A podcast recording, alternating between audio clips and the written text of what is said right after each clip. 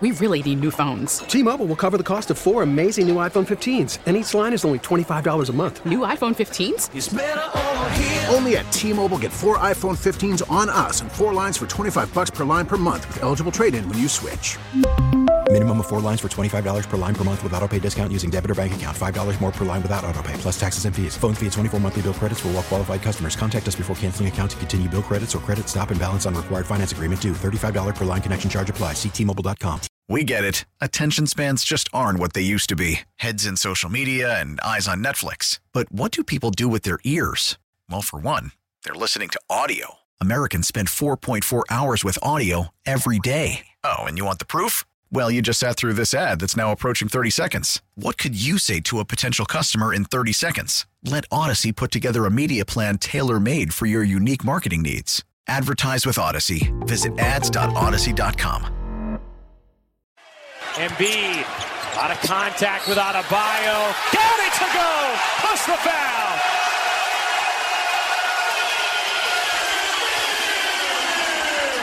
Well, there you go, Ray Didinger. I wanted to jazz it up a little bit this morning. That is the Sixers' victory song, as played by Brandon Taz Niederauer at Niederauer Music. Nice modern spin on it. Love it. so you, you just like the you like the classic. Yeah, I like the classic. Well, I may play a different version later, even even another version, because uh, I think there are going to be a few more. But the big story, Ray Dinger, as you and I gather on a horribly rainy, windy Saturday morning in the Delaware Valley, is that last night your Philadelphia Sixers managed to stay alive, roared back from the dead, beat Miami Heat by 20. 99 to 79. You know what, Ray? It, it was like watching a, a playoff game from the mid 90s. right? It was. Yeah, it was kind of. Like Knicks Pistons back in the day. Nobody can score. Good defense, physical, tough. Um, however, it was a game where the Sixers hit for 16 threes, which is a number you should remember because they hit for 16% of their threes in the first two games. mm-hmm. And they were hitting last night. Um, all right, several angles to the game. I want to start talking to you, Ray, about what is clearly the biggest by far, which is Joel Embiid. We must have total respect for Embiid. Torn ligaments in his thumb, broken face, hours off of the concussion protocol, and he comes back to save the season. Um, and and I mean, I mean, I heard Howard say like he didn't think he played that well. He played great. He yeah, did, he, I, I thought he did too. yeah, I, I know he didn't score a ton of points, but first of all, he's exhausted for not playing for a week, for not moving for a week. They had said to, a couple days ago, you know, when you have a concussion, you're sensitive to light, right? Right. They said even two days earlier than that, he couldn't even look at his cell phone because the light was too bright. And then he's out there under the bright lights yesterday with that mask on, perspiring under that Phantom of the Opera mask. And he kept going. He played 36 minutes, 11 rebounds, 19 points. But more than that, Ray, it was the defensive presence that Joel Embiid creates out there. Uh, stop Bam, stopped them all. Other team, the, the Heat could not go inside when he was out there, and if they if they tried to, it was usually a miss or a turnover. Uh, he can guard multiple people. He intimidates. He moves so well. His timing is great. His instincts are great. Uh, and he opens up room for everybody in the team. And that is my early tribute to Joel Embiid. And I'll uh, I'll, I'll pass you the ball here. Well, you didn't leave me a whole. Sorry, Ray. so, Ray, what, what do you think? You agree? yes. Okay, let's move on to the Eagles. oh, oh, we've done those shows at WIP. Oh, have we ever? Have we ever? Let's get Uh, it back to the Eagles. No, um, no, you're right. You're, I, you, you. Sorry, I agree with. I, I didn't mean to. No, no, no, no. I mean, you were, I, and I wasn't about to interrupt you because you were, you were on a very nice roll there, and everything you said was, uh, was dead on. I, uh, yeah, I thought he was great. I, he's clearly the difference, uh, and you know, it just reinforces the point that that I've made before and felt all year. He, he's the MVP of the league. I'm sorry. Uh, you know, he's probably not going to get it now because I've read enough stories about about it that you know he's probably not going to get it. But if you ever needed any more proof about who the real MVP, in terms of what really MVP means, I mean, it was on evidence there last night. I mean, it's it's just it's just there. I mean, I, He's the MVP of the league this year, and he was certainly the MVP last night. And Um, and I agree. I mean, if you look at his offensive numbers, they, you know, they don't look great compared to a guy who averaged almost 30 points a game during the season. But the big difference was what he brought to you at the other end. Um, I mean, Miami, who's a pretty dynamic offensive team, gets 79 points, and it's because because of his presence inside. He alters every shot. Um, their their big guy, who had scored 24 and 23 in the two games in Miami, was a non-factor.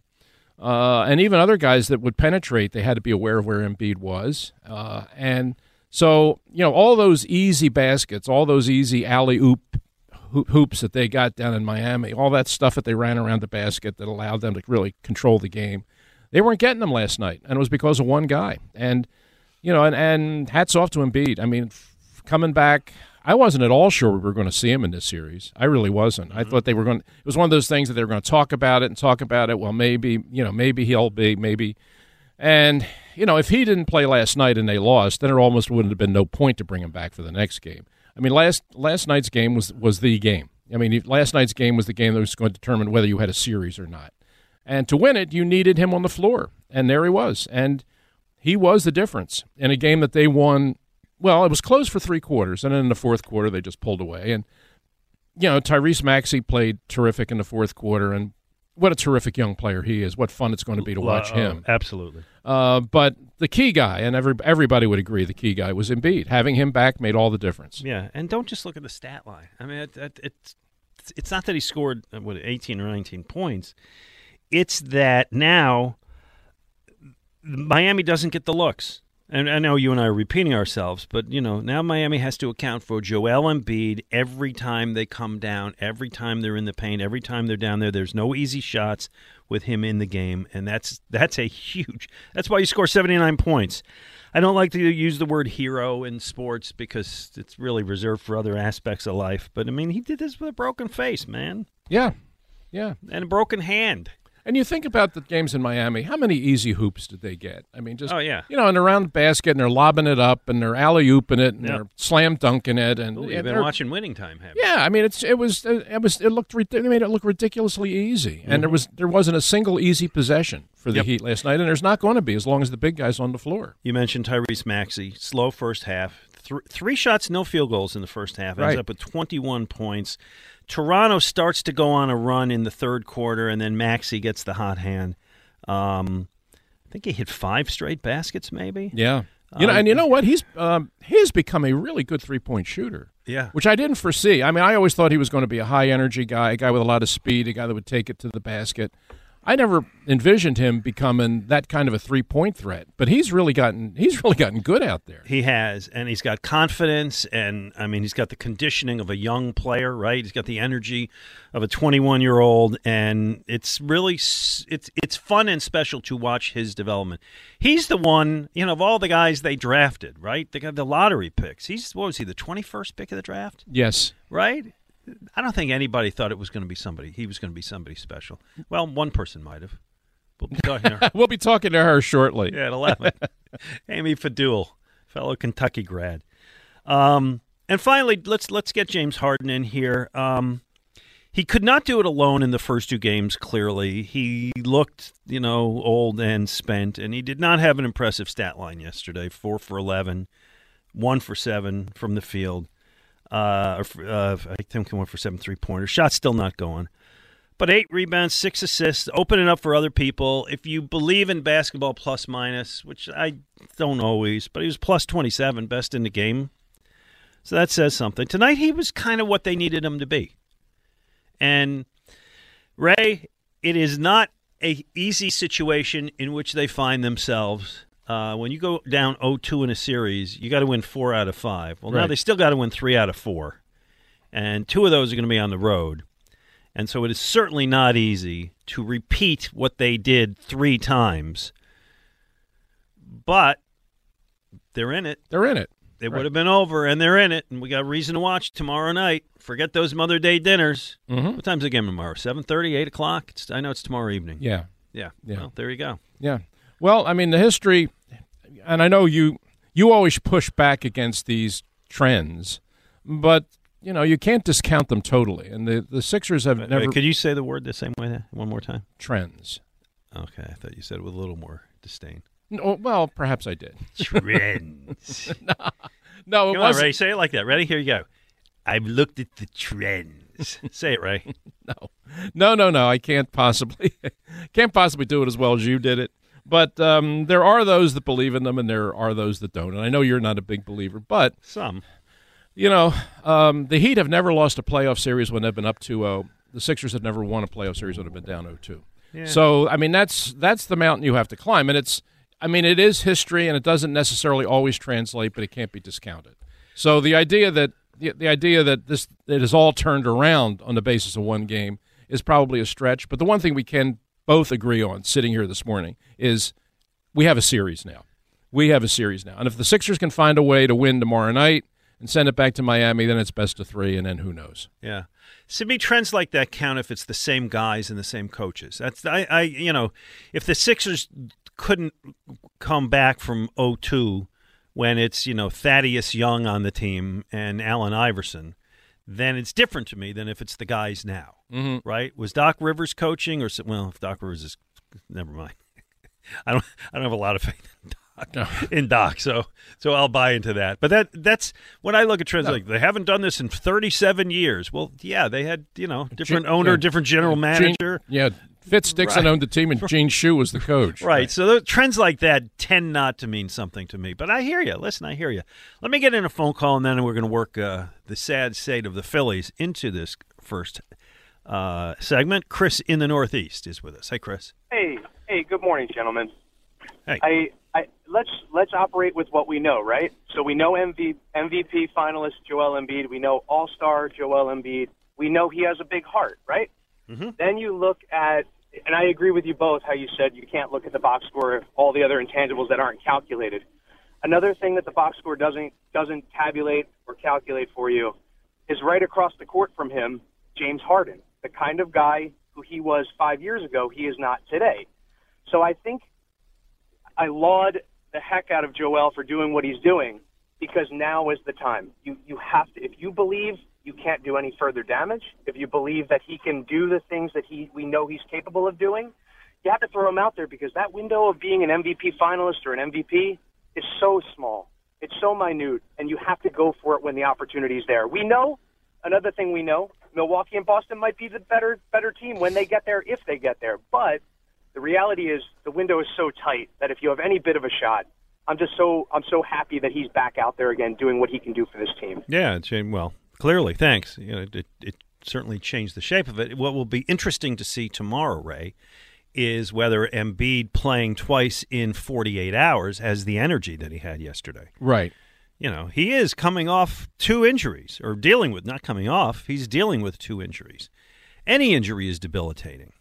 Pain Sure. is debilitating. Sure. And he's got to feel that. And so can. And he's you know, and he's coming off a concussion too. Yeah.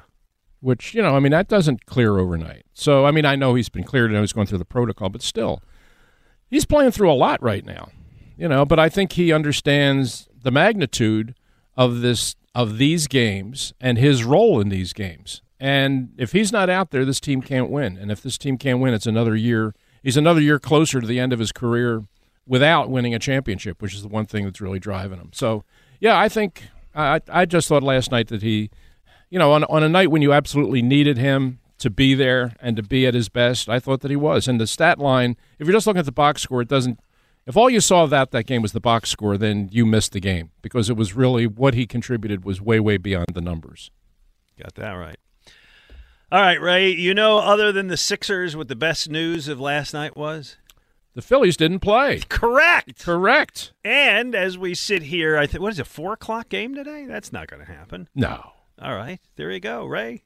There's reason for optimism. And the weather forecast is not too good for tomorrow, so Uh, what's better than a rainy Mother's Day? you might just get those Metropolitans packing their bags and leaving town, and we won't see them again for. And best news, you won't see Max Scherzer. Yeah, that's great. So the Phillies get to go on a on a Western road swing. That's got good reason for optimism. Okay, we're being snarky. Let's let's talk this straight. Well, Well, did you see I- the game Thursday? Yes, I, I- think a little snark is called for, I don't did, you? I did see the game Thursday. Uh-huh. Uh, I got home around the seventh inning, and I said, like, oh, they're winning. I'm going to watch them put this thing away. All right, a couple questions for you, mm-hmm. uh, because there was much debate after the game, did Joe Girardi screw up use of the bullpen by having a 7 1 lead in the ninth inning and then throwing out the guy, um, you know, the, the last guy in his bullpen, Mhm. Norwood? Right. Did he? Or, or was that is that the least of our issues? Uh, it's it's one of the issues. I don't know if it's the least of it. I don't know if it's the biggest of it, but it's one of the issues you Okay. can talk about. I know I know Ricky Bottalico, who's who's lived that ninth inning many times over. Certainly, he he questioned that decision. Um, so on Wednesday, the night before, uh, they had pitched Alvarado, Knebel, and Hand. Uh, so on Thursday, who do you want to you, you want to try not to pitch those guys? To me, they pitched Familia in the eighth, got out of the inning with ten pitches, could have left him in, um, but they tend not to have guys pitch two innings for whatever reason. Baseball exists today. The guy I thought would be the smart guy to go to was Seranthony. I th- just think Girardi probably wanted to keep as many guys as he could fresh for the next day. It all backfires. He ends up having to use his closer, who blows the game. Um, you know what? I don't want to really go over the, the drip, drip details of that slow death on Thursday night, but I'll ask you the bottom line question. Is it time to fire Joe Girardi? Ah, no, they're not going to fire him. You know that. Oh, I don't know that. Oh, really? Oh, Ray, I don't know that he makes it through May.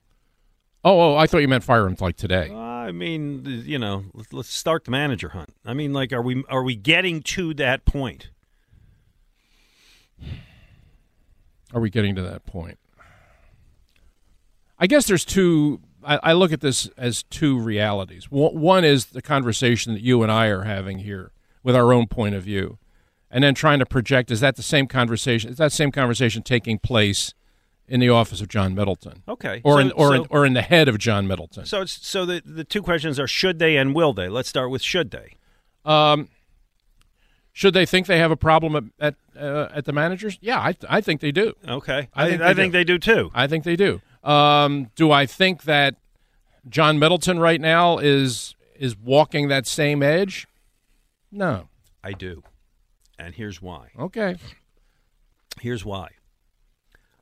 It's Middleton, but more than Middleton, I think it's Dombrowski. And Dave Dombrowski is a guy who came here pretty much winning everywhere he went. He won in Boston. He won in Detroit. Took the Tigers to a World Series, for God's sakes. Well, so did Girardi. I mean, Girardi has winning record No, too. not, not with the Tigers. Girardi's with the Yeah, Yankees. that's, that's what I mean. No, I'm Gi- saying Girardi Dombrowski has a, has a resume of success too. Yes, but Girardi is the one who's been here longer and has not won. Dombrowski is the guy who inherited Joe Girardi. Remember, when Middleton hires Girardi, he says this is the equivalent of bringing in a superstar player. They're under that. they're under 500 under Joe Girardi. I just saw that stat. Yes, I didn't realize that, but they are under 500 since he's been the manager. Right, which is now, you know, 300 and something games. Correct. It's not a small sample size anymore. No. Dombrowski, I think, was the guy who's brought in with the imperative to win. Again, he's done it in Detroit. He did it in Boston. He won with the Marlins. He Right. wins. He's 67 years old. I don't think he's hanging around wondering if, like, yeah, well, maybe Joe Girardi will right the ship sooner or later. I don't think so. I think they spent all that money right before the season, got the two big sluggers. Mhm. They have a st- they have a starting rotation this year, which is actually pitching well. Mhm. I'll leave the bullpen out for now. Um, they've invested a lot. The fans are restless. Uh, the manager, to me, is is asleep. I mean, you know, you we've seen what we've seen. You saw the thing the other night where the Mets pitcher was it Lopez gets warned, and then in the ninth inning, and then proceeds to plunk Bohm, and and you can see Bohm's upset, and then you see Girardi in the in the dugout picking his teeth, looking at a chart. Like, what what's going on there? we saw it a couple weeks ago when um, Schwarber gets thrown out of the game, and he's furious. And Girardi's like, "Well, I guess I better walk out on the field." Sounds like Tom Bigby. Uh, wake up. Wake up. Joe's done nothing this year. Nothing. And and you know, I mean, it's the oldest axiom in sports, but it's true. You can't fire the players, you fire the manager. The manager's giving you no reason not to fire him. Mhm. I think that unless they turn it around quickly, and good luck against the Padres and the Dodgers there. Unless they turn around quickly, Joe ain't making it to Memorial Day. Wow. I do, and and I think I think the way I laid it out makes sense. Well, it does. Uh, it, it it does to me. It does to you. It probably does to the listeners. Um, but none of it matters unless it makes sense to the owner. That's and that's what all it all lies Yeah, on him. This owner's big talk. You know, I'm going to do anything I can to get that damn trophy back. Oh, and, I know. And again, you hired Dombrowski. You're not in for the long haul. You hired Dombrowski because you want to win now. Well, then I'll ask you the the, the obvious follow up question: Is okay? You fired Girardi. Who who's your manager? Right, here here's who it's not. Who is the popular people? Are we taking Dusty out of the third base box and giving it to him? Probably, but let me let me. Oh, well, he's never had a chance to do it or not, so I can't say he's going to be bad. He managed AAA, but let me let me. The the the popular call now is Jim Leyland because Dombrowski had Leyland twice as a manager and won twice with Leyland. So you're thinking like, well, hey, he's only 77 and you know in his fourth carton of cigarettes of the day. What's he doing down in Boca del Vista? He's available. I don't know that it's him. I wouldn't be upset if it's him, but again, he's 77. That's a tough pull. Yeah, it is. Okay. Uh, you you kind of scoff at Dusty Wathan. I don't know why. I mean, he's a guy who's kind of uh, been a minor league manager, kind of been groomed for this. I can't tell you a whole lot about him, but he's he seems like he's been the heir apparent. Or the other name that I think could be the guy is their young genius in training, now the assistant general manager Sam Fuld, who you move out of that office and put him on the field. Really? Yeah. I mean, I know those names don't overwhelm you, but Walter Alston is not available, That's- Ray. I mean, it, That's that's the best you're going to give me. You got to. well, how do you know he's not good? Just just because he's a first time know manager. that he is? Pardon I mean, me? You got a team. You got a team right now that you've, you've spent a fortune to put on the field. Yeah. Okay. And a manager who's asleep at the wheel. I'm not going to argue that part of it, but you build a team this year with the idea that I guarantee you, when they put this team together and they went down to Clearwater, the expectation was, oh boy, oh man, we are loaded, we're ready to go. And to be frank, the schedule in April was very favorable. Oh, no doubt. I said that to you when The it's I said- Rangers and the I said they Astros. all these- yeah. all these Not chump the Astros. teams the, the lined Rangers up. and the uh, who'd they play the first weekend? Athletics. Athletics. Thank you. Yeah. They got the A's. They got the they got the Rangers. Yeah. You know they got they got Miami in there. They got Colorado. They got all these chump teams lined up. Yeah. They got the Mets without Degrom. Yep. I mean, I, I think one of the I think I even said to you on the show here one of the things I think bodes well for this team this year is the fact that unlike some recent years, they're they're poised I think to get off to a good start. Sure. 15 and 10 end of April. No question And- about it. And then they fall on their face. Yes. And, and now they're going into May, which is a, which is going to be a tough You're month. speaking brilliance. And so, ergo, as my math teacher used to say, Yeah. But there go. see you, Joe Girardi. So now Take you're a gonna- hike. I don't know. I don't think you. I, you know, you're if you're going to do that. What are you waiting to see from Jolton Joe? well, you got to give me something better than Dusty Wathan. Come on, Sam Fuld, baby. jeez, that's the best you got. I don't know the best I got. If The that's best, I got is not Joe Girardi. If, if that's Hey, the best you got, I'm not changing. Okay. I, I, I would. You and I have seen young men, and Fuld is a young guy, energetic guy. I don't know him. I interviewed him exactly once in my life, and he's another one of these like really bright, young, you know, Ivy League. I don't know if he's Ivy League, but Ivy League ish, right? He's like a Ruben Amaro kind of guy. yeah, Hey, maybe Ruben. don't think so. He'd take it. Hold on. I do have Charlie Manuel on my cell phone. There you go. He's in my contacts. Should we get him? Give him a call. I don't know. Hold on. Uh, Jack Fritz. Bruce Bochy's only 67. Bruce Bochy. That is a name. There you go. That's not a bad name. I've given you a half a dozen good names. Young, old, experienced, fresh. What do you want from me? Bochy, I'd be interested in. All right. There you go. now Thanks. you're talking. Yeah, well, but, Jack, Jack but, Fritz. but pulling in some guy that's never managed the big league level and handing him a team that you expect to go to the playoffs and maybe win Hey, a World Series. he that's a- managed these guys in AAA. He got the best out of Rhys Hoskins. Yeah. right. Great. All right. Can we? I want to move it back a step. Ray Didinger. Right now, you are you had the button is in your hand, Right. and the button says fire Girardi, and I'll even give you the caveat: fire Girardi by Memorial Day, if. Are you ready to press that button? No. All right. No. Ah, Ray, Ray, Ray. I want to. I. I just don't. I just don't think you're going to do it. giving us to August here. Um, let's just let's just see. Let's just see what happens to me. Look, I I'm as I'm as annoyed and frustrated with the way they're playing right now as you are, and I'm and I have not been. I've certainly been underwhelmed by the performance of the manager since he's been here. I will grant you all of that, Yeah. but I'm not ready. I'm not ready to pull the plug on this guy at this point in the season, unless I feel like I'm I'm going to somebody that I that has a track record and I I think can come in and do a better job. I am not a guy who often calls for this. I'm pretty slow on this because I realize the ramifications. Not that my vote counts, but when you're calling for somebody's job, you're calling for somebody's career, and I and I don't take that lightly. I really don't often do that, as you know. You haven't heard me do that a lot. No, I'm giving them a week. If they don't turn this around in a week, the, the Mets don't lose under Buck Showalter. no, they don't. This season's going to be gone by the you know the time they open the pools. Oh, they could be they could be 12 games out by Memorial Day. Yeah, and then that place is going to be empty. Mhm. Hey, John Middleton, you want to you want a ghost town again? 215-592-9494. I just gave myself a paper cut. See? See what happens? I got to tough it out like Embiid. I literally just did. Uh, Amy Fadool is going to join us at 11 to talk Sixers. Tell us your story, Ray. Set that one up if you would. Tell us your story is going to be um, a really good one.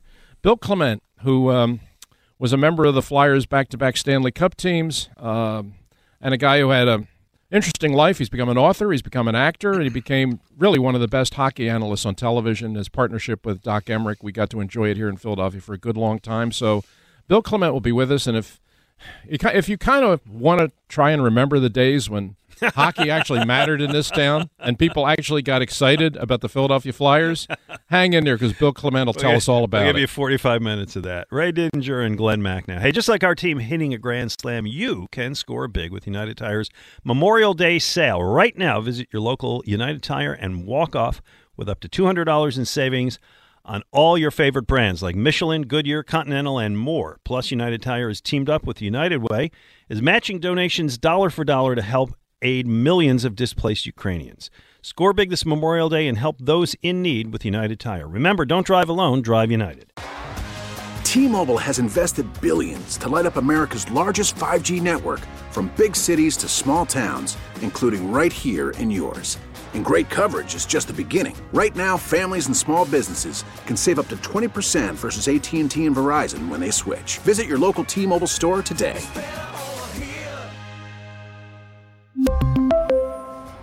Plan savings with three lines of T Mobile Essentials versus comparable available plans. Plan features and taxes and fees may vary. We get it. Attention spans just aren't what they used to be heads in social media and eyes on Netflix. But what do people do with their ears? Well, for one, they're listening to audio. Americans spend 4.4 hours with audio every day. Oh, and you want the proof? Well, you just sat through this ad that's now approaching 30 seconds. What could you say to a potential customer in 30 seconds? Let Audacy put together a media plan tailor made for your unique marketing needs. Advertise with Audacy. Visit ads.audacy.com. Ray Dinger, Glen Macnow. Now, we'll get to the calls in just a moment. As Ray says, he sees people up there rallying to Joe Girardi's defense. Well, they would be wrong. All right, Ray, it is time for our weekly This Week in Philadelphia Sports History. Brought to you by Shibe Sports. We're going to give away a $50 gift card today. Uh, Shibe Sports, where there's a story in every stitch. Check out their throwback apparel at their Center City location or shibesports.com.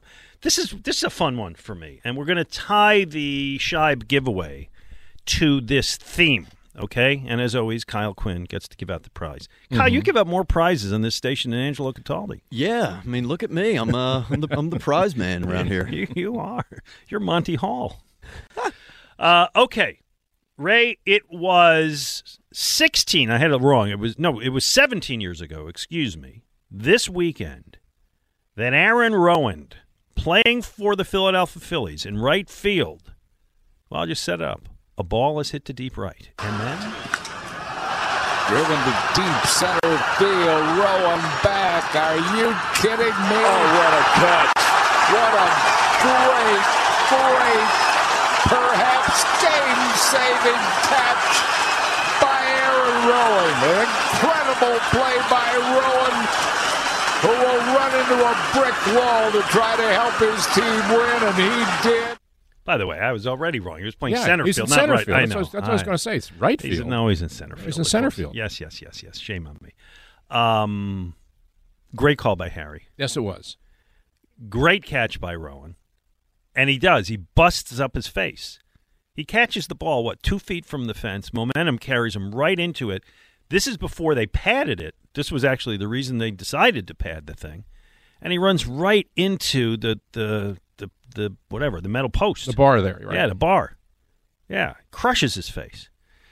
Uh, a day later or so, they well, I'm going to play you two things. This is going to be uh, our pal Larry Andersen talking about it, and this is going to be Aaron Rowand explaining his motivation. I don't care if you're a Mets fan or a Phillies fan, you got to be on your feet for a play like that. Really. For who? My teammates. And for what? To win. Uh, how You did he know that? I- That's what it's about. How did he know for who for what? he wasn't here during the Ricky Watters thing. How did he know that? Well, that traveled. I guess. Uh, and we loved him for it, right? Oh yeah. I would buy Aaron Rowand a drink today if I ran across him and thank him for that play. Mhm. So it got me thinking. Uh, I say Aaron Rowand to you. I assume that's what you think of. Uh, absolutely. Okay. So I want our giveaway today to be a, a name of somebody in Philadelphia sports history that you just associate with one moment. The name comes up, and we all think of the same thing. Okay? Okay. Now, it's tricky because there are some people who are great players who had many great moments. Well, like, Right. if I say Mike Schmidt, Right. somebody's going to say, uh, well, that 500th home run against Don Robinson and him kind of dancing around the. Field. No, Mike Schmidt had so many amazing moments that it's not that way. Right. Chase Utley. Well, you know that play in the World Series where he fakes the throw to first and throws it to home. On the other hand, world bleeping champions. Right. And by the way, this doesn't have to be a play, it's just a moment.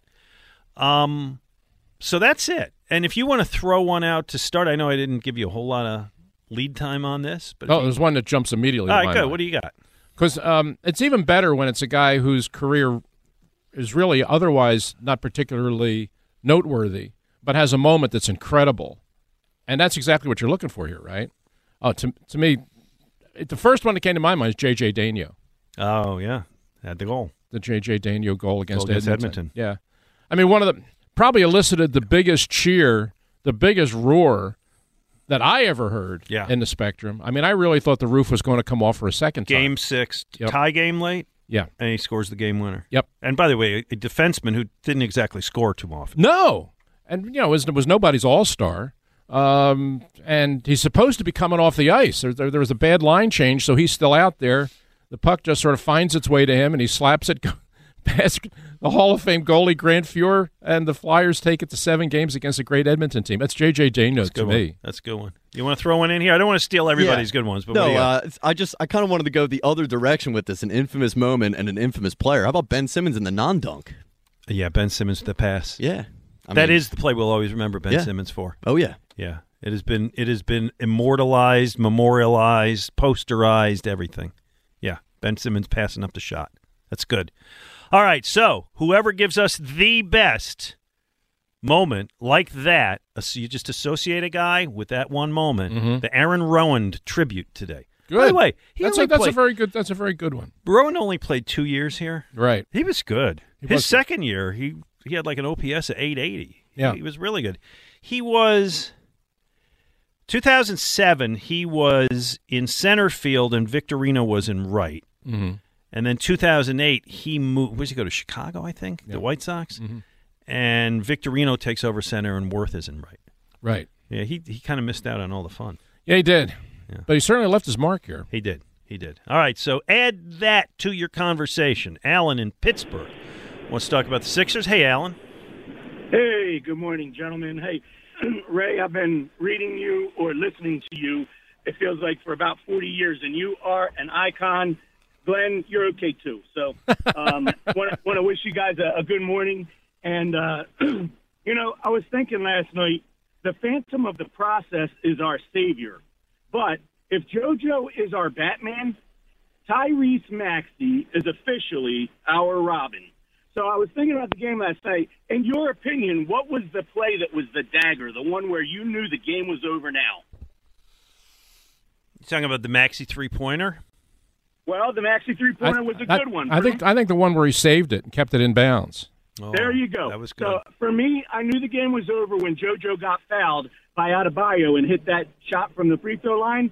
But let's not lose track of what happened just preceding that that got us the possession. Maxey, holy cow, one of the most acrobatic plays, goes back and gets this steal, diving out of bounds, heaves it over his head to half court where Harden gets it and gets it to uh, JoJo. I mean, I'm so excited about Maxey. I love JoJo. He's my favorite player.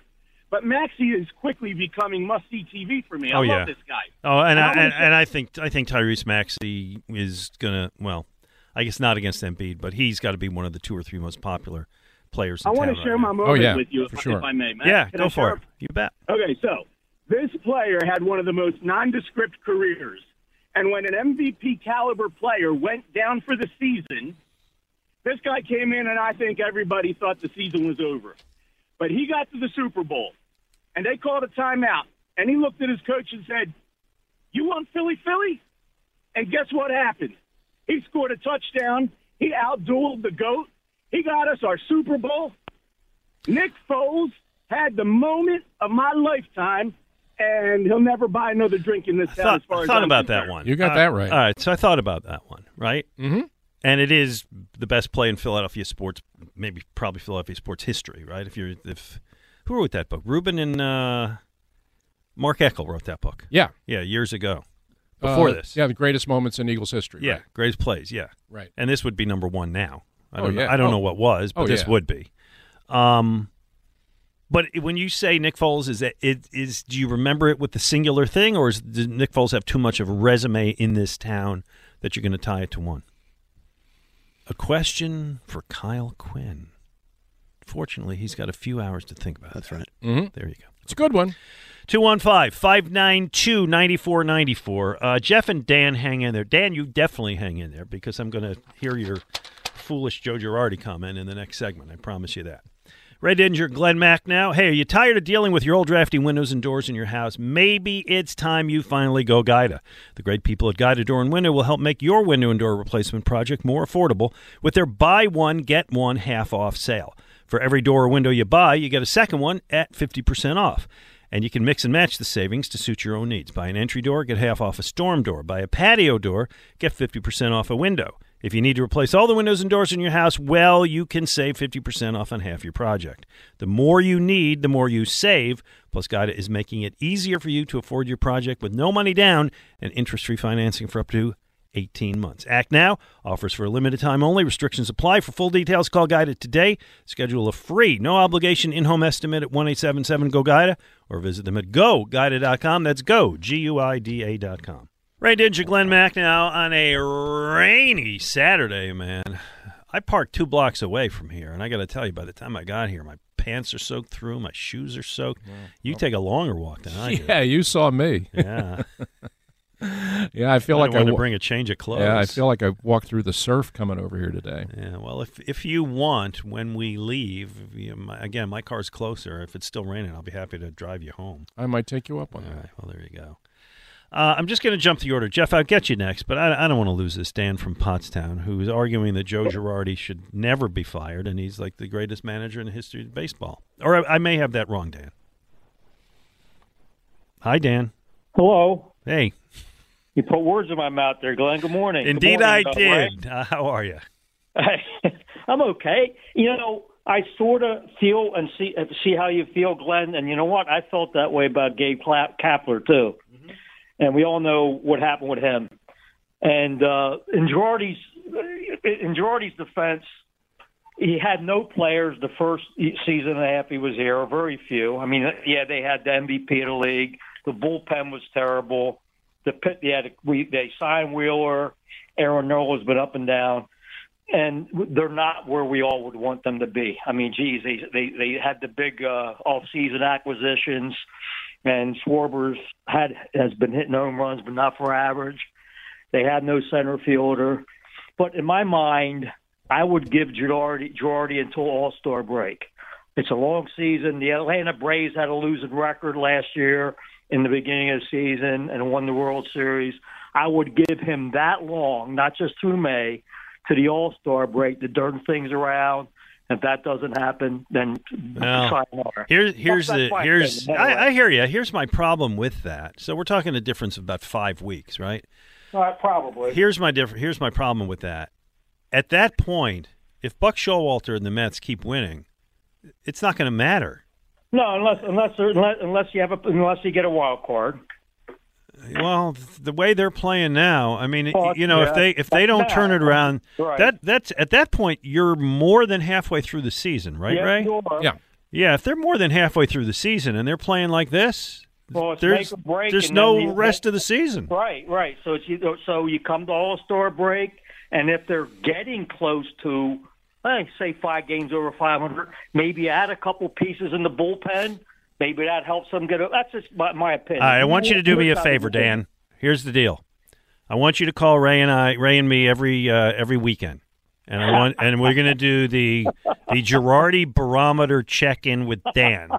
That sounds good. I will see if if I'm getting warmer and you're getting colder, and where we stand and where Ray is, and we'll kind of have it as a week to week thing. I, I, don't get me wrong there, uh, uh, Glen. I've been freaking out a little bit too because everybody, because the whole attitude of, oh, this is a marathon. We have a long time to get there or, or, or act together, and yeah, the, and and and the top, yeah, the Mets are playing fantastic.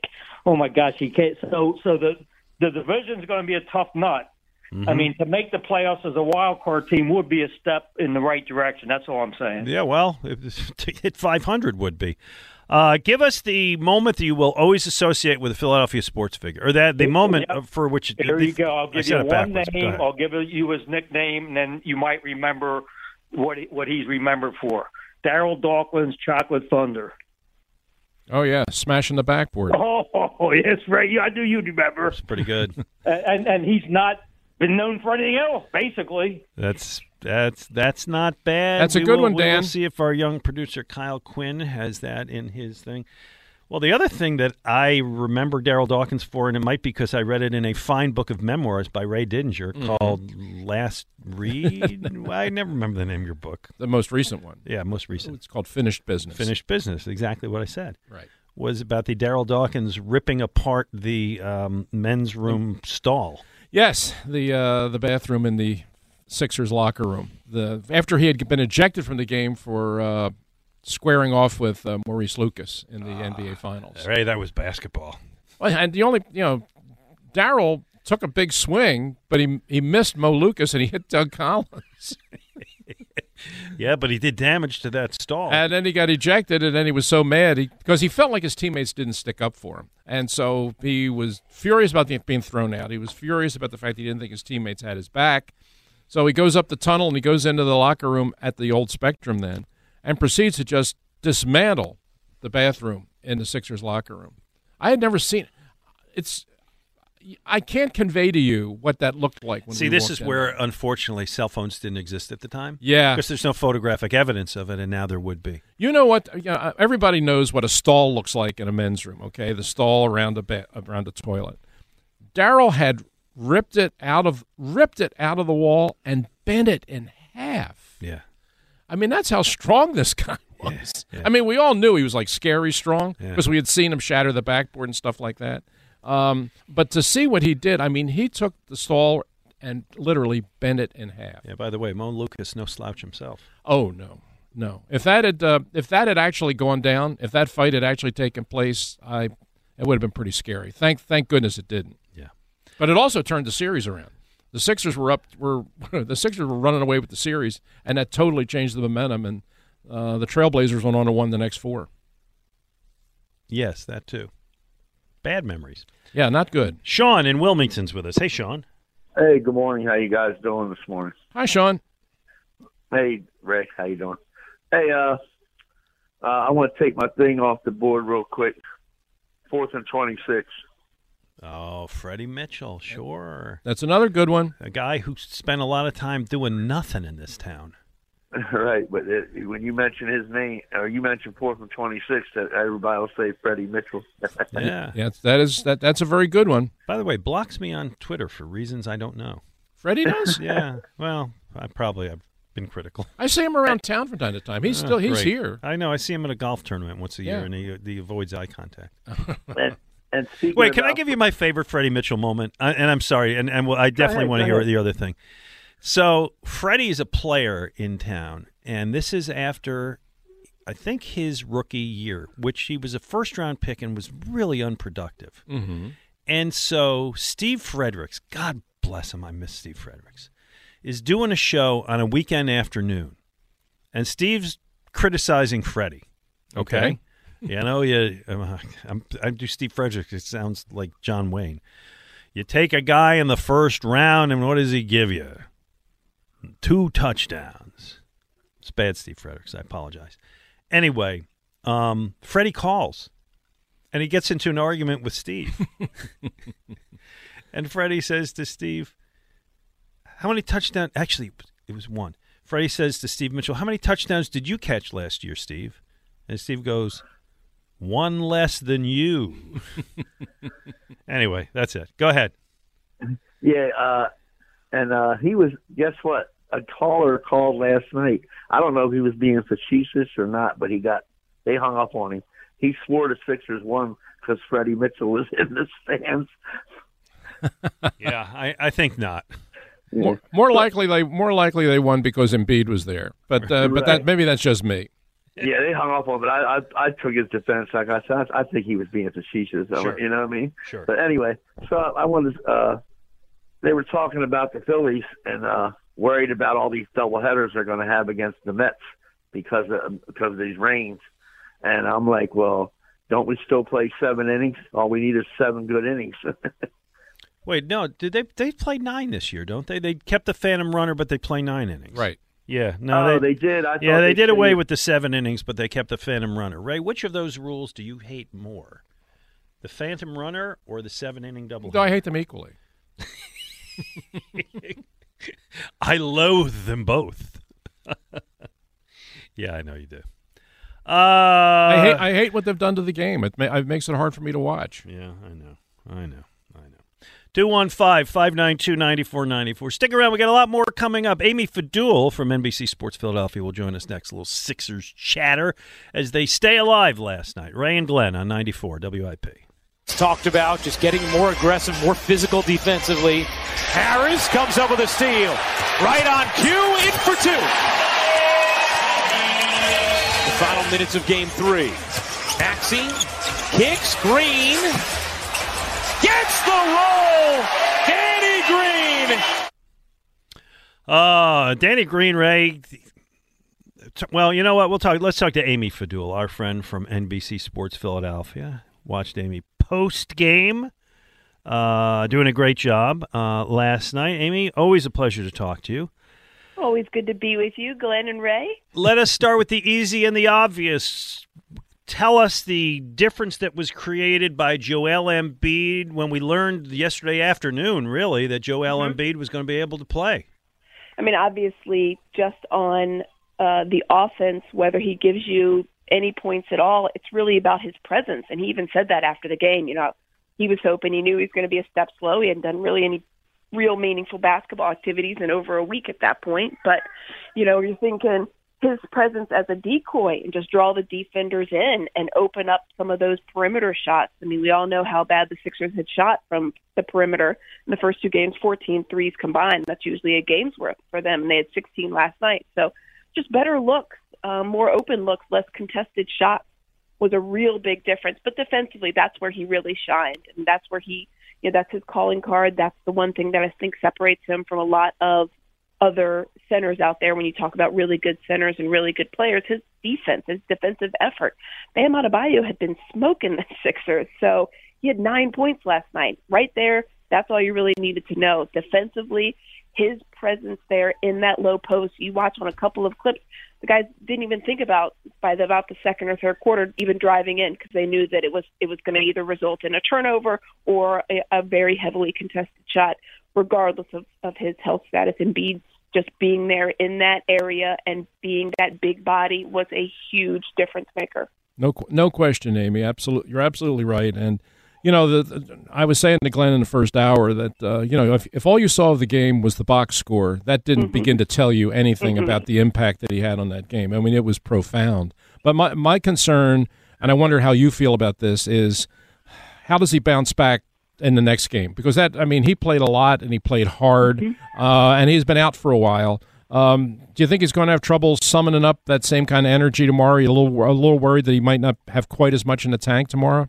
Yeah, I mean that's such an interesting question because obviously just the adrenaline of getting back on the court for a playoff game when you're down 0-2 is a huge boost. Just physically walking into that arena and feeling the energy that gives him something.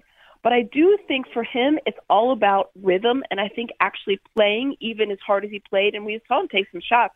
There was that one point at the end near the end of the game where he actually had to take the mask off when he was laying down. He had taken a shot right to the face, and you're thinking, oh gosh. But he got back up and he stayed in the game until you know, two minutes to go when they took everybody out.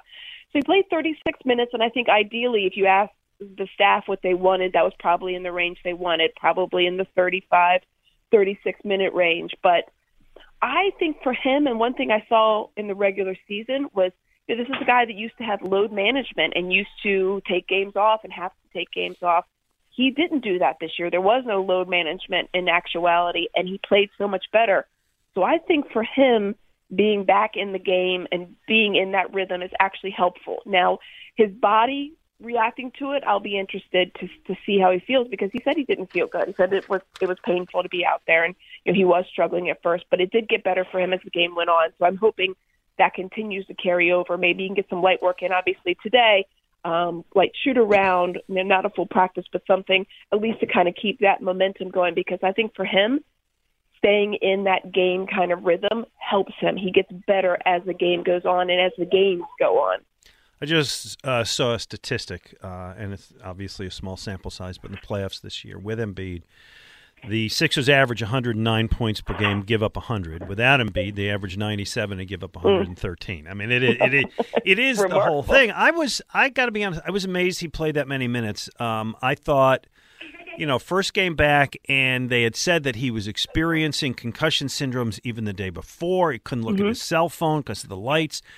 I thought, you know, he's going to play maybe 25, 28 minutes, and he just kept going. And so, I mean, I'm kind of repeating what you said, but his stamina tomorrow to me will be really telling. Yeah. Can he do it two out of three days? Yeah, I mean, this is a guy, and I, we talked with Mark Jackson, who obviously, you know, as a player can can relate to the fact that a big man uh, gets out of shape quicker. They Yeah. get out of the game conditioning quicker.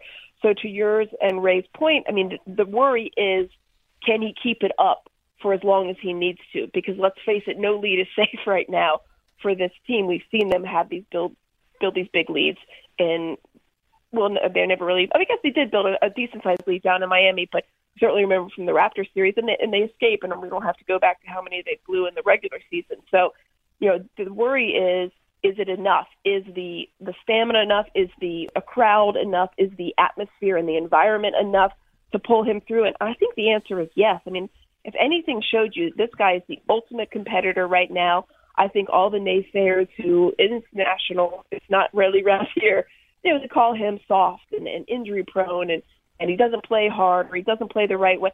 Like I think that's all gone out the window. You see what he's done and see what he's doing. He's literally putting his team on his back and he's saying, I, I want to win. I'm going to prove it and I'm going to show you. But the, the stamina is is a concern because you need him in the fourth quarter. There's no doubt about that. You know, Amy, I'm going to go right into your wheelhouse here. Beat me to it, Ray. I'm, I'm going to go right into your wheelhouse here, and I'm going to talk about Tyrese Maxey because you know I, I know how you feel about him being a being a Kentucky Wildcat yourself, but but really, I mean, his development, his emergence this year for a young player, um, the the the confidence that he plays with, the um, you know, the, just the the the the aggressiveness, everything about him, and uh, it's I mean, you just you just watch this kid growing before our eyes, seemingly night after night. And you know, last night he has a he has a donut in the first half, Mhm. and then in the second half he comes back and he scores twenty. It's just it's just amazing when you see um, how this kid has come on. And you know, one of the questions was knowing that he had a bigger role and there was going to be more expected of him in this postseason. you know, how would he respond to that kind of pressure? And the fact of the matter is, he's responded beautifully. It's it's truly remarkable. You know, we've we've discussed it. I know with you guys before, but you see where he was last year to this year. Let's just look at the regular season, right? I mean, this was a guy that was, you know, struggling to score at times last year, and then he turns into what we saw during the regular season. He averaged, you know, with 17 and a half points and had these real great flashes where he carried the team at times. Now he's up that in the playoffs. He's averaging over 22 and a half points. And you mentioned it, Ray. Struggled, really struggled. 0 for 3. You know, didn't take a lot of shots, couldn't get a lot of good looks couldn't do his usual flair in the first half. And he just said to himself, and then his teammates said to him, and, and Doc Rivers said to him, like, we need you to, to be you. And he said afterwards, like, it was, you know, I want the big guys back, and I want to make sure that, you know, I find my way with him. And so he, he had that moment of, like, tentativeness, I guess. And then at halftime, he realized, no, no, no, I need to be my myself. I need to play my game, and I need to be aggressive. And when he turned on the switch, I mean, he went five for five from mm-hmm. three. Are you kidding me? That was the knock on this guy. When when people in the national media say, "Look, oh, how did how did he end up at the Sixers at 21?" It's because they thought he was a poor three point shooter. And to your point about rising to the challenge, all the big games that Kentucky played when they played like this national type of, all, a lot of them are national, but these big stage where they played like a Michigan State on, you know, like a football arena stage, like a Final Four type stage. He really shined in those. So the benefit of him not playing in the NCAA tournament was that the, he fell to the Sixers at 21 because I think he would have also taken that stage and showed what he can do. He really does truly rise to the moment. He knows what his team needs. He doesn't showboat. He doesn't like do too much. It's not like he's a guy up there chucking up shots just to chuck them up. He really looks for his opportunities, and he knows if there's a small lane, I'm the fastest guy on the court, and I can go right by whoever's standing in it or near it. That's a great point about not playing in the tournament. And right. The bigger, I, I, had not thought about that, but they're. I'm sure it broke your heart that year, but it's it worked, was, worked out for us. Yeah. uh, James Harden did not show up much uh, impressively in the stat box yesterday, four for 11. But I thought he had a pretty good game. Maybe it's just because mm-hmm. the guys around him had a pretty good game, but he distributed. He was part of it. What's your sense yeah. on his game yesterday? Yeah, you know, I'm not a big believer in plus minus being a huge indicator of of a player's, you know, impact on the game, but it is an indicator, especially when the number's pretty big. And you look at James Harden's plus minus, plus 27. That to me says something. That to me says when that guy's on the court, his team's doing good things. They're plus 27, right? They're plus 27 points. So that's how that goes. It, it, I think that tells me a little bit of how, like the eye test told you that he was involved. His presence out there, like Embiid, is always going to be important because of what he does. He did draw a lot of fouls. He did get some of those calls that he hadn't been getting, which was nice to see. So hopefully that can continue. But I think for him, it's about the offense with he and Embiid is such a much more and defense, but offense especially is a much more well-oiled machine. It just runs better. The pieces work better. Guys are able to play they they want to play. Maxey can do what he needs to do. Look at Danny Green. You guys were just talking about talk about out of cold storage the guy would had two three pointers in the first two games, and he comes out now he has one off the Sixers playoff record, which is just remarkable. Seven threes. He couldn't miss. It was exactly what the Sixers needed at times because you know, let's face it, you know the Heat are a good shooting team. A role reversal from the perimeter in that regard. That's James Harden. James Harden playing how he can with Embiid and all the pieces where they should be gives the Sixers that 45% plus three point shooting, not the 23, 26, 17% that we've seen before. Um, to that to that same point, Amy, can how far do you think this team can go um, with Harden shooting that way from three? I mean, right now, right now from three over the last oh, well over the postseason, and then I think the last ten games of the regular season is actually shooting below the league average from three. How far can they go if he doesn't pick that up? Yeah, I mean, obviously you want him to be able to, to get the buckets. His three point shooting, he's usually just above league average. Let's face it, you know, he's not like a 40% three point shooter, but you would like for him to be in that 37% range.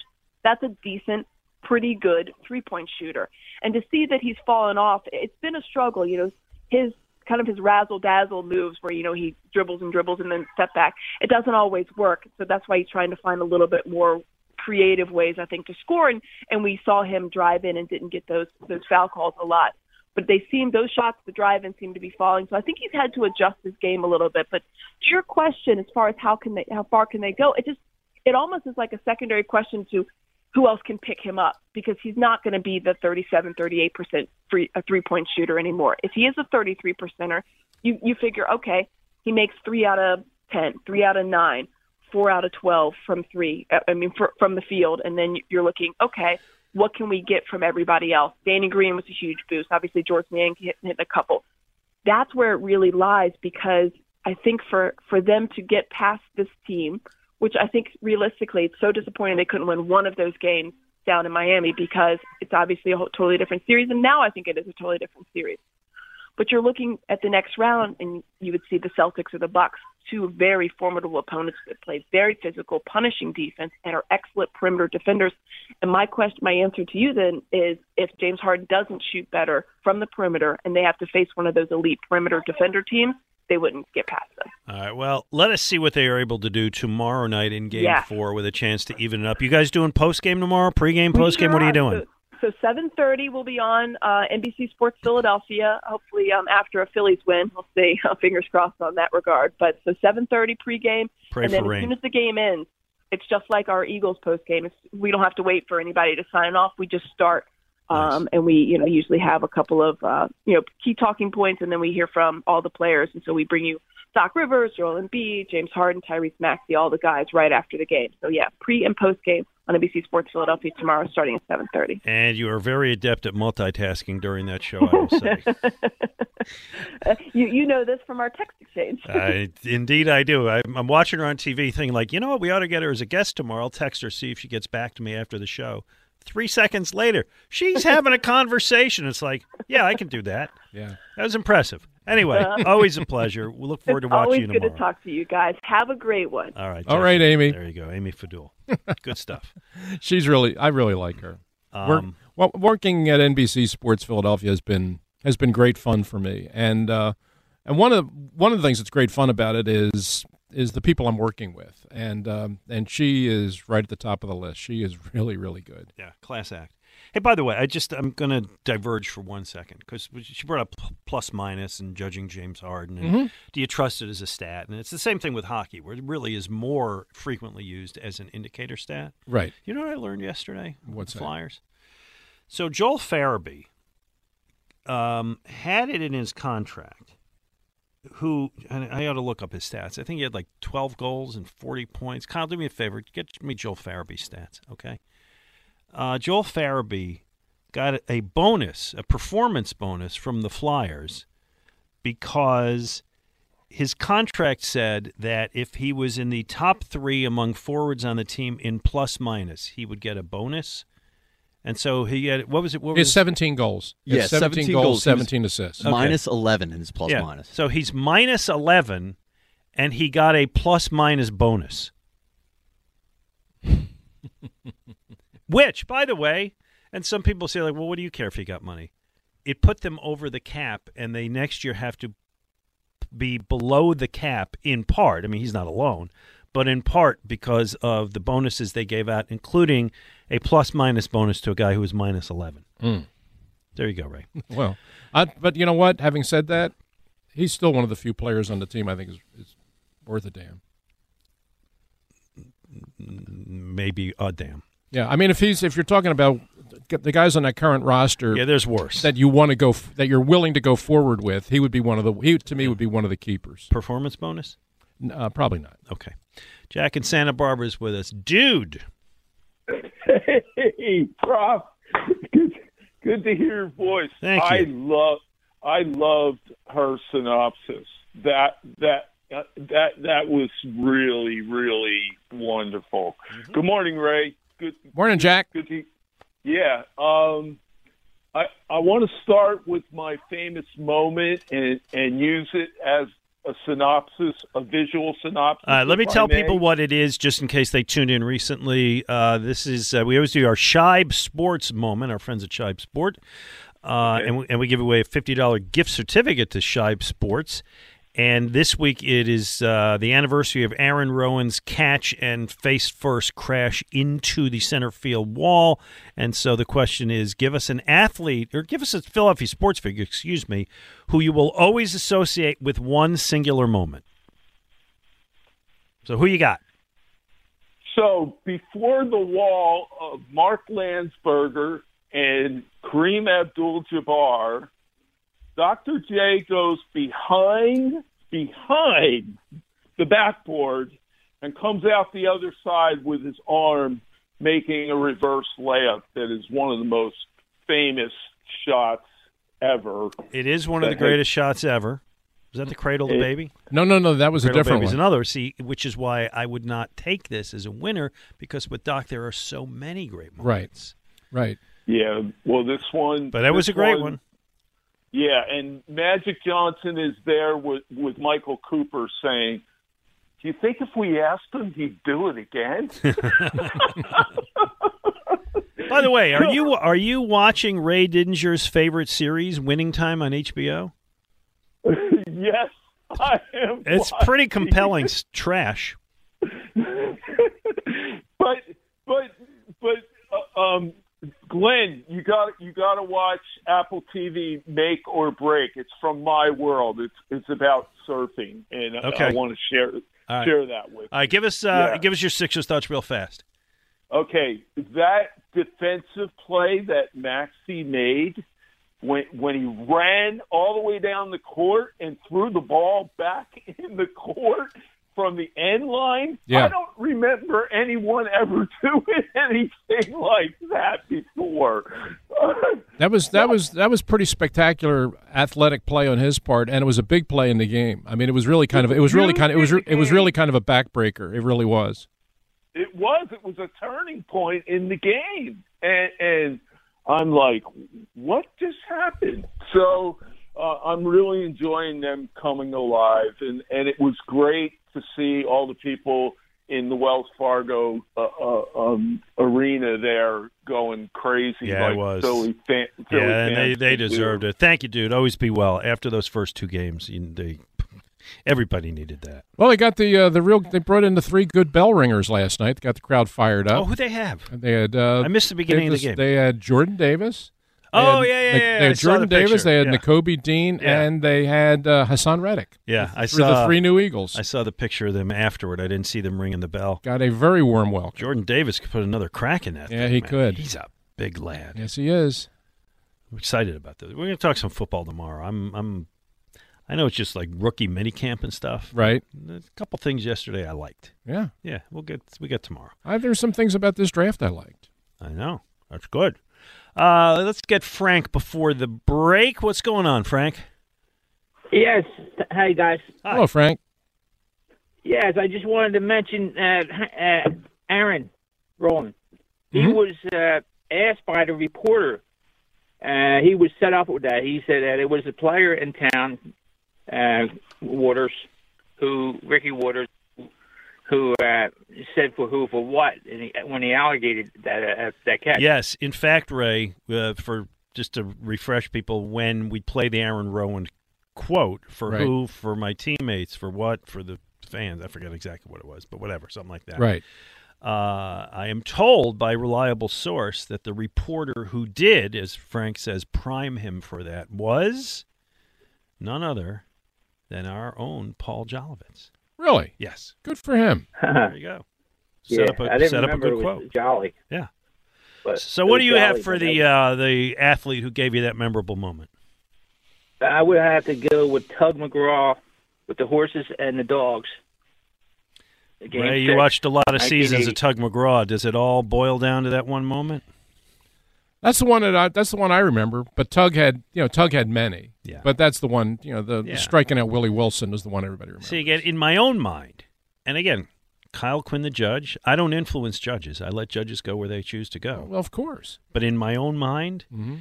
if it is a great player who was here for a period of years and I can name you five different things he did, doesn't count. Right.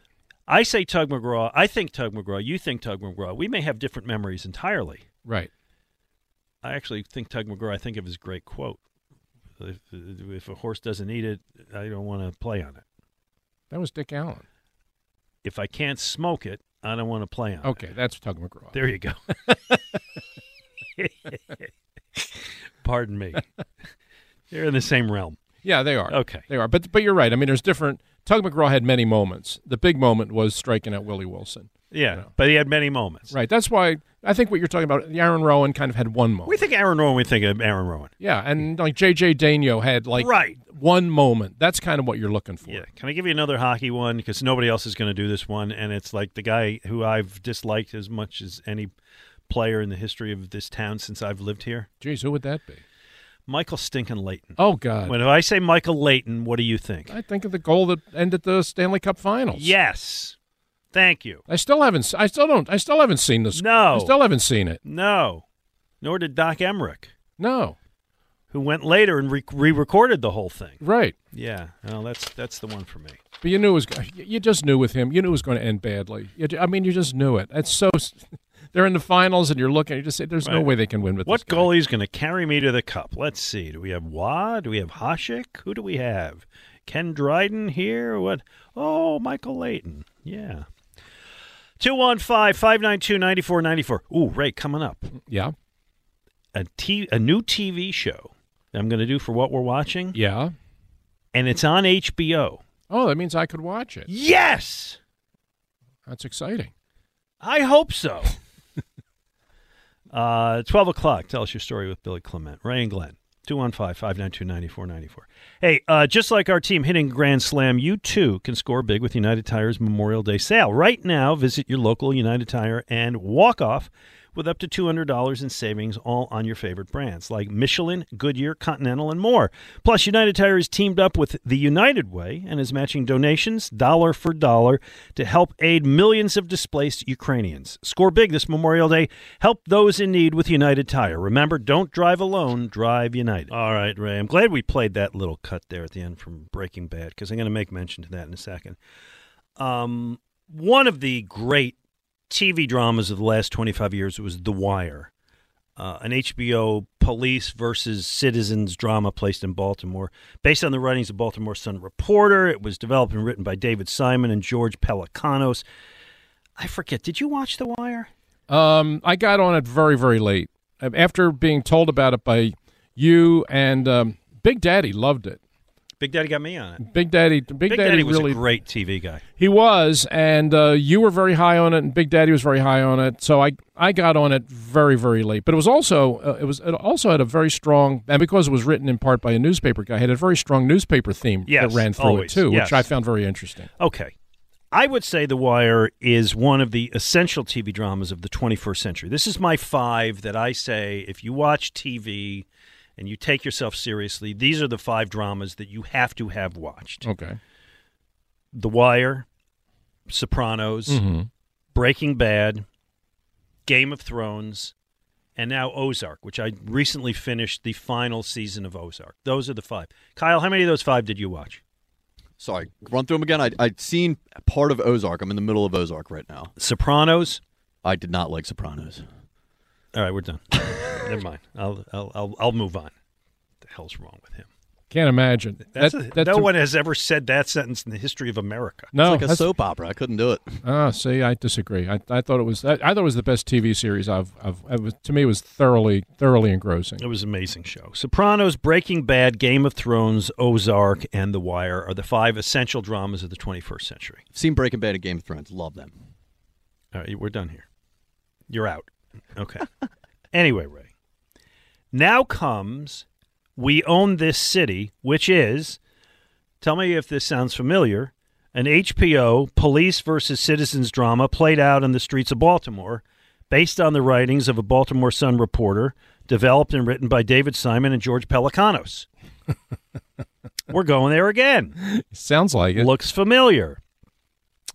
It is unfair to compare any cop show to The Wire, uh, especially after I've seen two episodes. This is Right. new.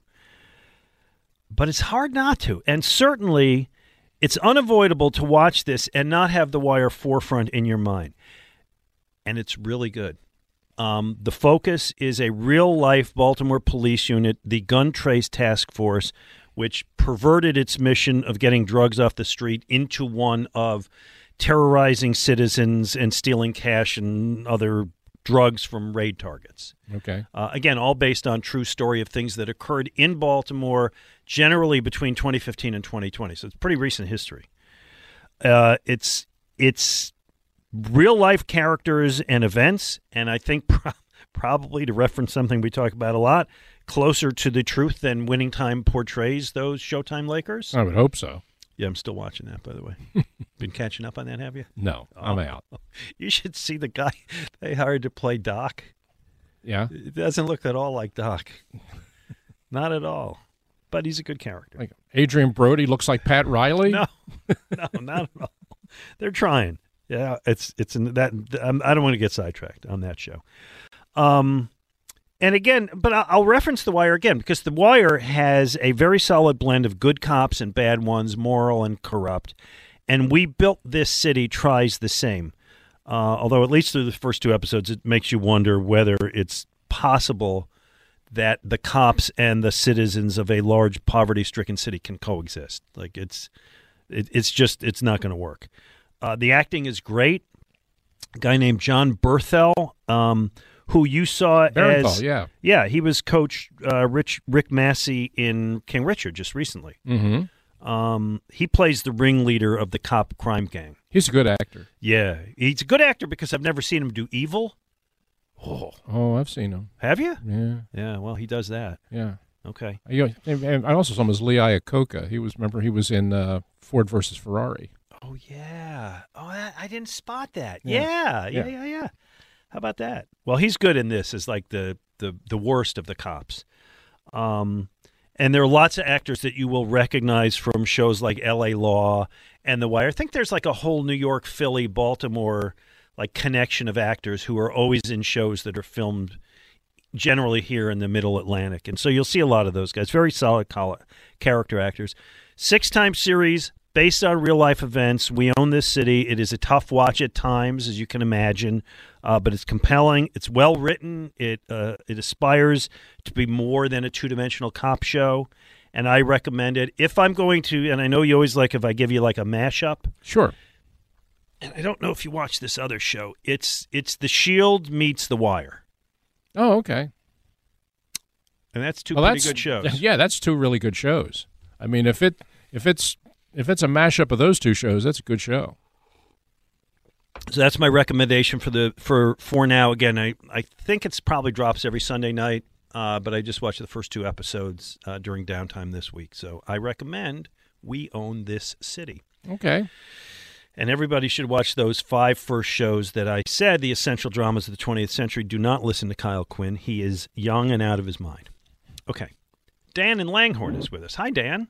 Dan, should they get rid of Joe Girardi? Hey, Glenn, how you doing? I'm all right. Should they get rid of Joe Girardi? Yeah, I, uh, I mean, I, I know at the top of the show you said maybe a week or two, and I, I think I would I would agree with that at this point. Um, and I think that um, when when you have a loss like the other night, just a devastating kind of you know soul crushing loss. I mean, I know baseball's a long haul, but those those kind of losses, um, they they they hurt.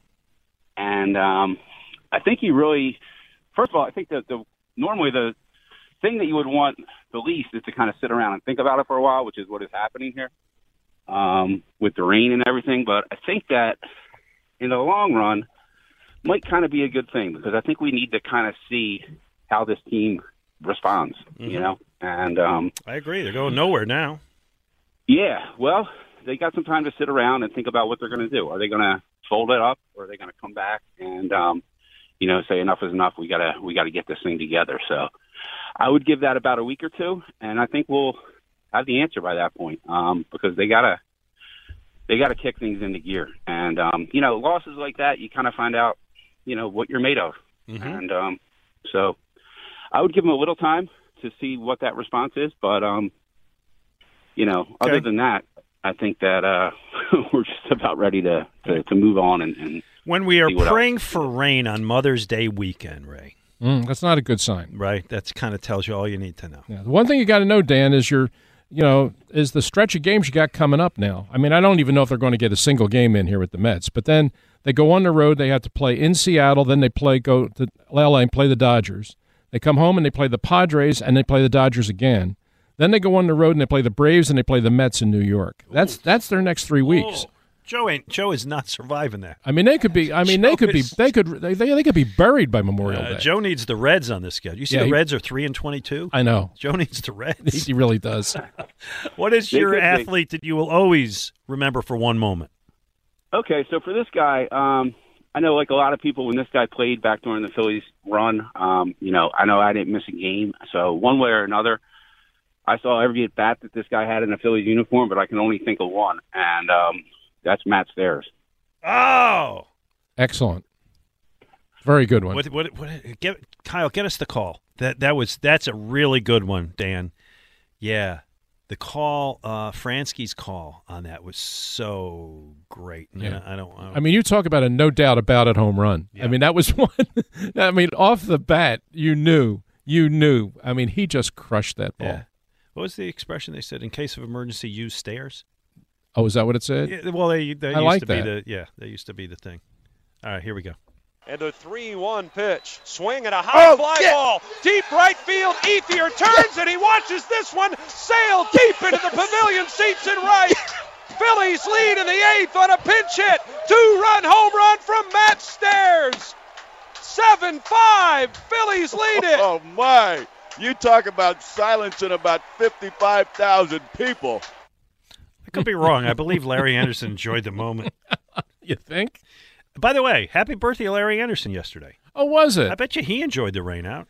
To stay home, hang out with his wife, and have his birthday. Yeah, yeah. Yeah, there you go. Boy, what, what a great fellow. I mean, he's he's L.A.? Yeah. Oh, yeah, he's- I just love all that. guy. I- Yeah. and I, you know, I, I aren't too many aren't too many guys that that I actually covered as a player when I was at the newspaper that are still around. You know, that are still around and you still see them and you still get to to banter with them and talk.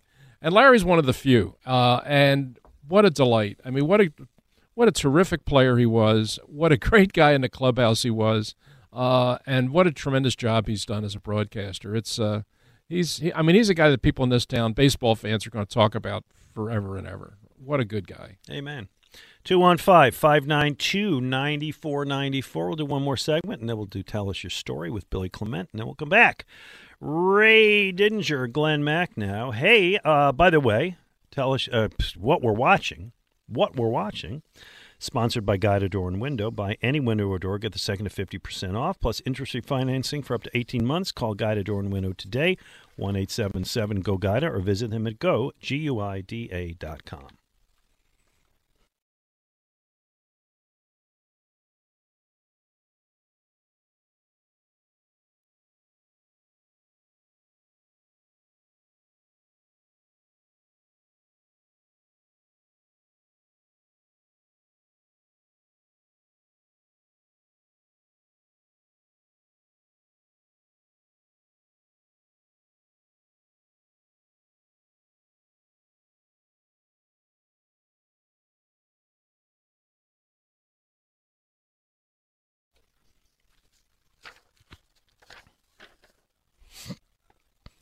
Hey, are you tired of dealing with your old drafty windows and doors in your house? Well, maybe it's time you finally go Guida. The great people at Guida Door and Window will help make your window and door replacement project more affordable with their buy one, get one half off sale.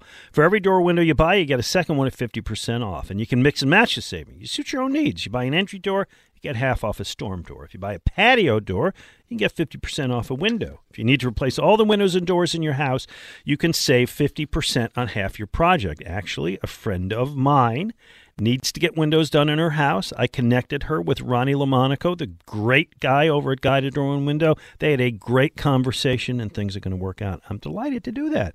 The more you need, the more you save at Guida. Plus, they're making it easier for you to afford your project with no money down and interest-free financing for up to 18 months. Act now offers for a limited time only. Restrictions apply. For full details, call Guida today. Schedule a free no obligation in-home estimate at 1-877-GO-GUIDA or visit them at goguida.com. That's go, G-U-I-D-A dot com. Ray Didinger, Glenn Mack now. Let's get Ed from Morton, who's been hanging patiently. Hello, Ed. Good morning. The uh, guy before me stole my player. Oh, I'm no. Gonna go, I'm going to go in the opposite direction. 1993 World Series. This guy steps to the plate. Joe Carter steps to the plate and hits a home run off of Yeah, Mitch Williams. Yeah, Mitch is a good name for this. And the same as, listen, we both love Mitch, who was a terrific guest recently on Tell Us Your Story. And Mitch, man, wore it better than anybody ever would. And Mitch had a Mitch had a long and successful career. Yes, he did. I mean, I like to think of Mitch jumping off the mound when they beat Atlanta, right, Right. to get to that World Series. He had a really good year. Yeah, and but- and yeah. and he you know and he he either won or saved every game in the Atlanta series. Yeah. So, But I hear you. Ed. but as as for if you're talking about a moment, yeah, the Joe Carter's the moment, no question. Yep. Yeah. So, question for Glenn: Who are the, who's going to be the Flyers' next coach?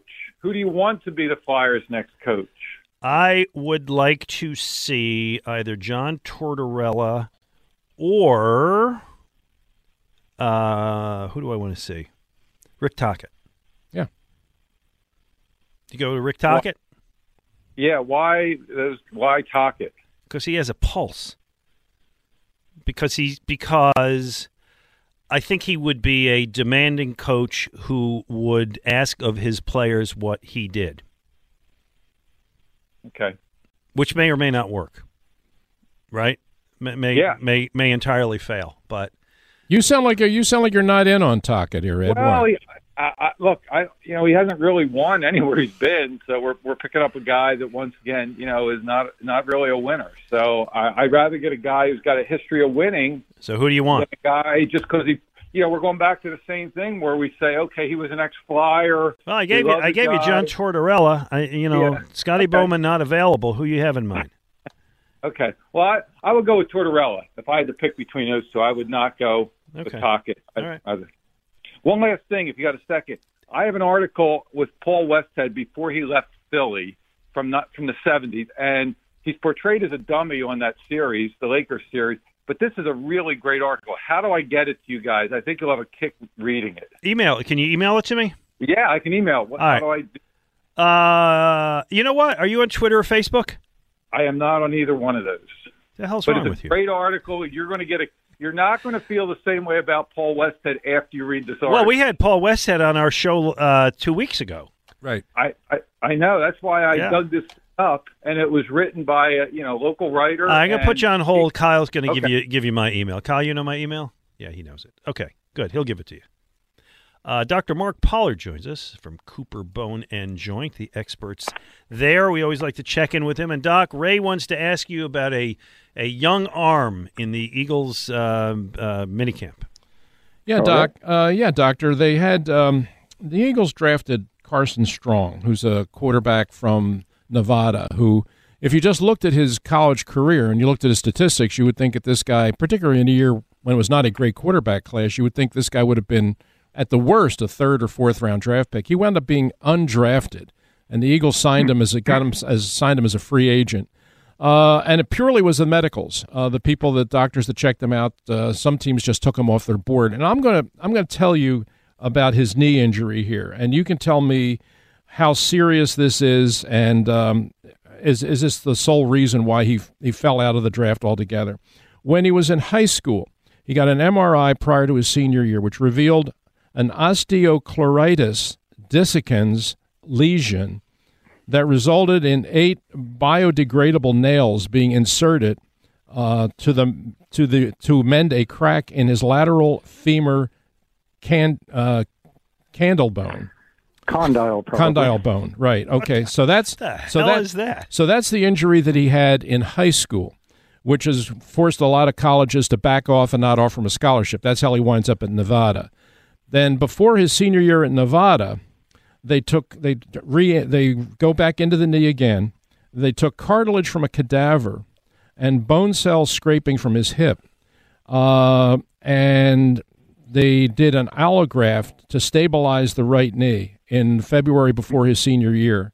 Uh, and then he went out and played the whole senior year, and he passed for 4,000 yards, completed 70% of his passes, uh, and was able to function on that knee. But those sound like two pretty major surgeries, and he's um, and that's why he wasn't drafted, and here he is in Philadelphia. So uh, I read about that, and it didn't sound good to me. But I mean, you're you're the doctor, and I'm not. What does that tell you? Uh, well, there's a couple things that are potentially concerning. Um, uh, the entity is probably known as uh, osteochondritis dissecans, which essentially means that you know the end of the femur bone at the knee joint. Normally, you have cartilage that's covering the bone in that area, and with this uh, condition, part of the cartilage and bone start to separate uh, from the surrounding bone, and so it can create almost like a pothole. Um, in the ideal situation, you kind of fix the the piece that's coming loose back in place, so you keep the person's native, you know, cartilage and some of their bone to put it back in place. And it sounds like that's what they did when he was in high school with that surgery to put those uh, biodegradable pins, essentially absorbable nails or screws that you put around that lesion to kind of tack it down in hopes that it'll heal there. I guess the concerning thing is that you know something must have happened that it came loose again, and they had to do that other surgery, um, probably like chondrocyte Im- implantation, where you take cartilage cells and you essentially put them in the pothole that's formed, and they'll kind of cover it up, um, and that takes a you know that's a tough recovery. So it's a good sign that he was able to get back and play his senior year. Um, you know, we're not entirely sure about the durability of some of those kind of surgeries. Uh, so, you know, again, uh, I think that would be something to keep the eye on. But I would tell you that the most of the studies show that the outcomes of when that osteochondritis dissecans or OCD happens to the lateral femoral condyle, which means the outside part of the femur bone, Mm-hmm. they don't do as well as when they happen to the medial side, which Oh. is the inside part of the femur bone. So, So again, a rough I- go for the youngster. Yeah, it's a good sign that he was able to get back to it. Okay. But uh, I'd watch it closely. All right, Dr. Mark Parlard, always a pleasure. Thanks for being our guest. All right. Thanks so much. Have All a great right, day. Appreciate it. Yeah, it sounds like a long shot. I know how highly he was regarded, and the fact that he wasn't drafted says something. We got to go to the break, but the Eagles again. I want to talk some football tomorrow, but the Eagles also got your sleeper quarterback, the Ivy Leaguer. And no, they don't anymore. Wait, what happened? He uh, he reneged. What? He signed with the Jacksonville Jaguars. That was fast. He gave them like a verbal, "Yeah, sure, I'm coming," uh, on the phone. And then he looked at the depth chart and said, Well, and, and he saw that they drafted Carson. He saw that they signed Carson Strong. Ah. So he uh, he Went to- Jacksonville. Doug Pederson called him up, and Oh. he said, "Okay, I'm there." Oh, well, that's he looked at the Jaguars. He looked at their situation, decided, yeah, maybe I have a better shot down there. Bummer. All right, we're gonna we're gonna take a break. Ray, do me a favor. See if Yes. can you set this up in thirty seconds? Uh, sure. Um, I think. well, I don't know that Billy Clement needs a whole lot of introduction here. Uh, he was a high draft pick of the Flyers. Came in, uh, was a very valuable player on that team, the two back to back Cup teams, and in fact, he scored the goal uh, that basically iced the second Cup victory uh, in Buffalo, and then was traded after that year, and then played a few more years in Washington, and then in Atlanta. And then went on and became an outstanding hockey broadcaster and an actor and an author and um, is a guy that um, knows his hockey and uh, has a pretty good grasp of the English language. I think his interview was a lot of fun. That's coming up next, right here on ninety four. Kindrachuk blocks it, and it comes to the near side. Kindrachuk back to Clement, a breakaway. He scores! Bill Clement for a case of Tastykake, and it's 2 nothing Flyers. Clement mobbed by his whole bench as the Flyers come out on that. Welcome back. Ray Didinger, Glenn Mack now on Saturday at noon. It is time for Tell Us Your Story, sponsored by Meridian Bank, one of the area's best business banks. Learn why at meridianbanker.com slash WIP. Well, Bill Clement is a Philadelphia hockey institution. Played four years for the Flyers during their glory days, scoring the put it away goal in their Stanley Cup repeat clincher in 1975. After 11 NHL seasons, Bill went on to a tremendously successful career as a broadcaster, many of those years as a color man and analyst for Flyers games. He joins us now from his home in North Carolina. Bill, thanks for being our guest today. Pleasure to be on board. Uh, we always like to start with uh, the, our guest's childhood. Uh, you grew up in, if I have this right, Thurso, Quebec, um, a French-speaking city. Uh, in fact, you grew up two blocks from Guy Lafleur, who we learned recently passed away, and, and played hockey with him as a kid. Uh, what was that like? Well, I was as in awe of Guy Lafleur playing with him uh, and watching him as a kid before I got to play with him, as you know, millions of hockey fans were for so many years. He was um, just an incredible. before there was a Gretzky and before there was a Mario Lemieux and before there was social media, before there was internet, Guy was a household name in the province of Quebec because he had come within a hair of, of winning the Quebec Pee Wee tournament, which is the biggest amateur hockey tournament in the world. And, you know, this ragtag bunch of kids from Thurso um, just about beat, and they were a Class C, I believe, based on population. Thurso had 3,000 people. Uh, Thurso played in the championship game against one of the big teams from Toronto and almost beat them. So everybody knew who Guy was, and I certainly did. I. It's funny. I'm I'm kind of a an anomaly because I grew up English in the province of Quebec. I went to a little English school. I also grew up Protestant, and our town was almost completely French Catholic.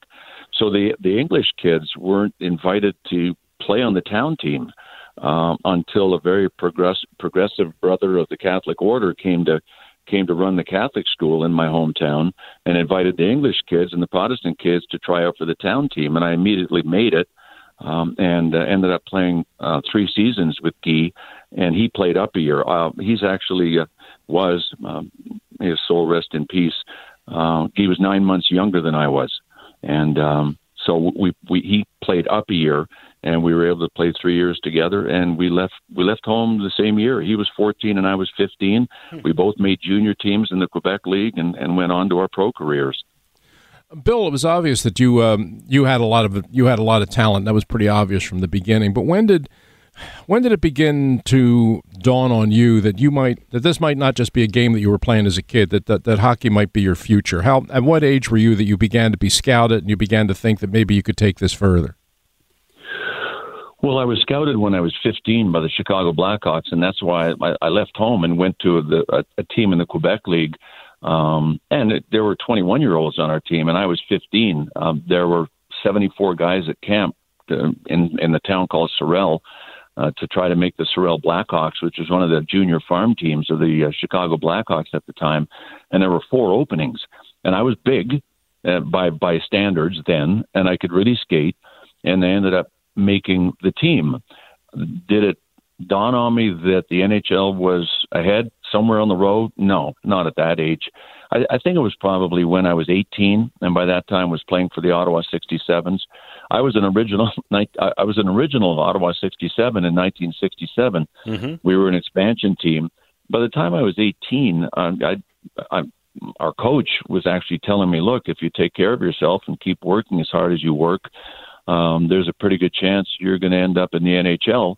and you might even end up being a first round pick, which never happened. I was drafted uh, early in the second round, but that's probably when it it dawned on me that it could be a reality. But it's really interesting that you asked that question because I don't know about 35 years ago. I mean, I, I turned 71 last uh, last December, but I went to a little school reunion. There were only three school rooms, uh, rooms in the school where I went until the year I went to school, and it expanded to five big rooms and a gymnasium.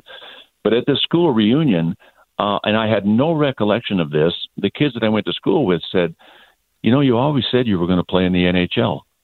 And I had no recollection of, of making that statement, but it reminded me years later when I understood the, imp- the importance in any endeavor of starting with the end in mind. Uh, it reminded me that so many things are possible if you start with the end in mind. So I guess I had my sights set on the target when I was a kid, but it only be- became a reality or, or started to become real when I was about 18. Bill Clement is our guest on Tell Us Your Story. You mentioned those uh, Ottawa 67s when they started. I look, man, the first team went six wins, 45 losses, and three ties. Had yeah, to be fortunately tough. That year, fortunately, that year I broke my arm. Oh. and and missed most of those That's games. That's it. They, they would have won those games. Uh, and you played Yeah, with some right. terrific players. You played with Danny Potvin and Blake Dunlop and Bunny Larocque down there. Um, yeah. You you were not. I, I I did not see you play in those days. Obviously, you were not a prolific scorer. Your third and final season, you had 19 goals in 54 games, uh, and you weren't a first round pick, but you were a second round pick, as you said, 18th overall, which is, you know, these days would be middle of the first round. What was the skill set you had that was attractive to the NHL at that point? Uh, skating ability, work ethic, defensive ability. Uh, the one thing that was lacking was offensive ability, and that's why I spent a year in the minors and the Flyers. uh, Our coach was named Eddie Bush, and the Flyers and Keith Allen gave him strict instructions not to let me kill any penalties, which was like depriving me of what I needed to breathe and and eat. And he, they they said just let him play power play all the time. Uh, But the reason I wasn't as gifted offensively was I didn't start playing organized hockey till I was 12. I, I told you about not being invited to play real organized hockey when I made it when I was 12. I guess I was shy and insecure and, and always felt there was somebody else on the team that could, you know, put the puck behind a goalie better than I could. So I dished all the time. And to the point where, you know, it, bec- it became problematic. You got to shoot, you got to shoot. Uh, but I always felt there was somebody else that could that put the puck away better than I could. So I, I, I dug pucks out. I opened ice up for other players and then passed off. And it, it's funny. One of the, you know, when people say, you know, what are your greatest memories of your career? Well, winning two Stanley Cups obviously is number one. But they said, what, what, do, what do you consider great individual achievements? And I never scored 20 goals at any level of my life until I made it to the NHL. And I had three 20 goal seasons, which which doesn't make me a Hall of Famer, but it allows me to answer the question when I've been asked over the years: Are, are scorers made or are they developed? And I said, well, look, the big guy upstairs is the only guy that can make you a 60 goal scorer. But I'm living, walking proof that if you work at it hard enough and stick with it long enough and are afforded the opportunity, that everybody can improve. Um, so yeah, that, I, I got a real late start playing. Didn't think I was good enough to shoot the puck and score. And as a result, those last couple of years, junior, there were no 20s anywhere. It was 18 goals and then 19 goals. But as you said, you you you became known as a very good defensive player. You could really skate. You understood the principles of defense, uh, Right. and you and you came along and you came along in, in and in junior era where there were a lot of really dynamic centermen who later on became stars in the NHL. Uh, one of them was Gilles Perreault, who you who you had a shadow when you were a junior, and also a guy that beca- and also a guy that became your teammate in Philadelphia, and that was Rick MacLeish. Yeah, every team had a dynamic center. Most of the teams did. And as an expansion team coming into Ottawa, um, our coach knew that one of the things we had to do was to shut down the the opponent, our opponent's top center. So he would just tell me, follow him around and don't let him touch the puck. So that was another reason that I didn't score that many goals or develop many offensive skills. And and it got to the point where a guy like Gilbert Perreault would have me trailing him to his bench. I'd spin off to go back to our bench, and and he would just do a little button hook at the door. he he would fake going off, right? So he could keep playing. But I mean, I, I shadowed uh, Marcel Dionne, Darryl Sittler, Rick MacLeish, Dale Tallon, of course Gilbert Perreault. Um, there was every every team had one. If we played a team that didn't have a dominant center, I was kind of turned loose, so to speak. At least I didn't have that that limiting assignment of of never caring about touching the puck. Coach Bill Long would say, "I don't care if you ever touch the puck, just don't let him touch it." Uh, so you know that that didn't really lend itself to developing that offensive skill that I lacked. So you get drafted by the Flyers, as you say. You start out in the AHL, and then you get you come up uh, December 1971. Your second game in the NHL against the Canadiens, you get an assist a minute 42 into the game. Goal, rare goal by Ed Van Impe, by the way. And then you score your first NHL, goal later in that period. One period, a goal and an assist. Do you remember the play? Do you remember your first goal? Oh hell yeah! Um, I, I actually, and you know, for a guy that didn't shoot very much, I was one on one against Jacques Laperrière, a defenseman from Montreal. Ken Dryden was in goal, and I got to the blue line, and Laperrière gave me the blue line. He backed in over the blue line just enough for me to, you know, to to take a mighty wind up and blast a shot, and it just blew by Ken Dryden, and I can tell you, fans in Philadelphia waited for four years for me to do that again, and it never and it never happened.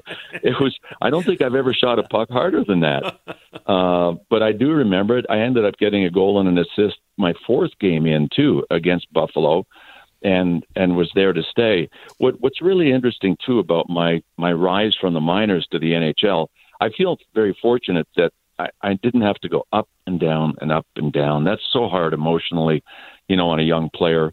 I, I I was called up when I was called up, I never played another game in the minors. But I found out years later from the Flyers director of player personnel, Marcel Pelletier, that um, that that I was kept in the minors longer than I should have been. Our coach was a guy named Eddie Bush that coached against me in junior. He coached in Hamilton, and then he came and coached in Quebec. And then the next year, I I, I started spent a couple of months in Richmond in the American League. And I, I found out too from our junior coach in Ottawa that Eddie Bush had always tried to trade for me. He loved my work ethic. He loved, you know, how just I, I was kind of a workaholic. That's how I played, and he wanted to trade for me. Well, all of a sudden he's coaching pro, and he has me on his roster. And Marcel Pelletier told me that every week they would call down and talk, there wasn't instant video available, and they would ask Eddie how I was doing, and he he would say, "Oh, he's struggling. He's not doing very well." and I was I, I thought I was playing pretty damn well. So Marcel Pelletier and Keith Allen came down on December the what did you say, Ray? The the date that I played my uh, my first NHL game was December the nineteenth, I think, or 18th, Right, I just said December like that. 1971. Right. Right, right. Well, Marcel and Keith Allen came down and watched one game, and I was called up the very. They they told me right after the game, get on a plane tomorrow. You're going to play for us in Detroit. So I played in Richmond in the American League on a Friday night, in Detroit for the Flyers on the Saturday night, and that game against Montreal on the Spectrum was the third game in three nights with travel. So I was kind of running on adrenaline. Maybe that's why I, I took that one shot so hard. Uh, but I, I probably would have been in the NHL a couple of months sooner had Eddie Eddie Bush not really liked having me on his roster. Crazy. Did you uh, when you and you and you were aware of the organization, you were aware who was playing on the big club, but when you looked around and you're you were a natural center, you always were from the time you started playing. When you looked at the team that uh, that you were going to be joining and you saw how strong they were down the middle when they have they have they have Bobby Clarke, they have Rick MacLeish, they have Orest Kindrachuk, who's a very useful little player that uh, that, that that they loved, uh, and then later on they trade for Terry Crisp. I mean, you're looking around. Uh, is it does it cross your mind that you know where's where's my role here? How do how do I fit in? Yeah, a- absolutely. But but it it it, it dawned on me that I mean the first first thing I did when I was drafted by the Flyers, I, I was at the draft in Montreal at the Queen Elizabeth Hotel. It wasn't a big deal that it is today, and I was drafted by the Flyers. My first first thought was, who the hell do they have down the middle, right? So so I wanted to kind of evaluate my chances of making the team. But I actually was a member of the organization before Rick MacLeish and before Orest Kindrachuk. And when I looked at the roster, the centers were Jimmy Johnson, Gary Peters, Serge Bernier, of course Clarkey was, you know, leading the pack even as a 20-year-old, 21-year-old. So things changed pretty quickly uh, with the roster, and we acquired uh, Orest. I, I was clicking along, I thought, pretty well with my position, um, but then Orest Kindrachuk came along, and while I could skate circles around him, he protected the puck, sk- played with his head up, distributed the puck, and, and he was a kind of a natural center to play between Don Saleski and Dave Schultz. Um, and then and then Ricky, when Rick MacLeish kind of exploded in the NHL, um, I, I'm not sure who was going to take his job. I mean, he was a 50 goal scorer the one year. He fit in perfectly with with Ross Lonsberry and Gary Dornhoefer, who I had centered for a little while at the start, but they had more puck skills than I than I did. And it, it, it kind of became a revolving door of about five or six of us for the last three spots uh, at the forward position. Myself, uh, Hound Kelly, uh, Terry Crisp, um, and then and that's the way it was. It was kind of just a rotation. Freddie worked a lot of us in and out of the lineup. There's no question we had a, a deep roster, but I I've always felt that the difference between our roster and the, say the Boston Bruins when we won our first Stanley Cup was our lower level guys, so the guys that were not top six forwards, were not you know the the top players on the roster. I, I always believe we were made to feel by Freddie and by the leaders on our team, Eddie Van Impe and Joe Watson and Bobby Clarke. We were made to feel that our roles were important. And that's when I learned that if you feel important, you'll play important. And and I'm not sure that, that the that the lower guys on the roster for the Bruins felt that way. It was mm-hmm. all or all Esposito. you know, the, the, the huge names, everything revolved around them.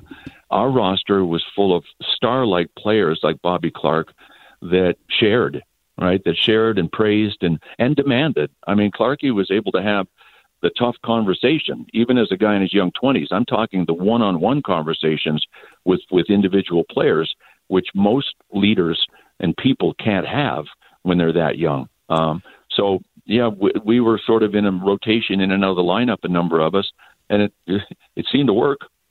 Bill, you, you mentioned a lot of names there. Bill Clement is our guest for Tell Us Your Story, and um, from from when you came up, you know, in, in December '71 through uh, up to and including when the team won those cups, it it transitioned. It became the Broad Street Bullies and Schultz and Kelly and Saleski and Dupont, the whole Yeah. the whole crew.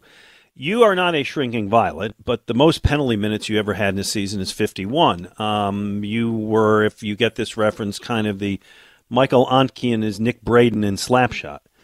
Um, what was that like for you to to be a guy on a team where, hey, there were great stars on that team, you know, Bernie and Clarke and Barber and so on, but that was kind of the, the brand of the team.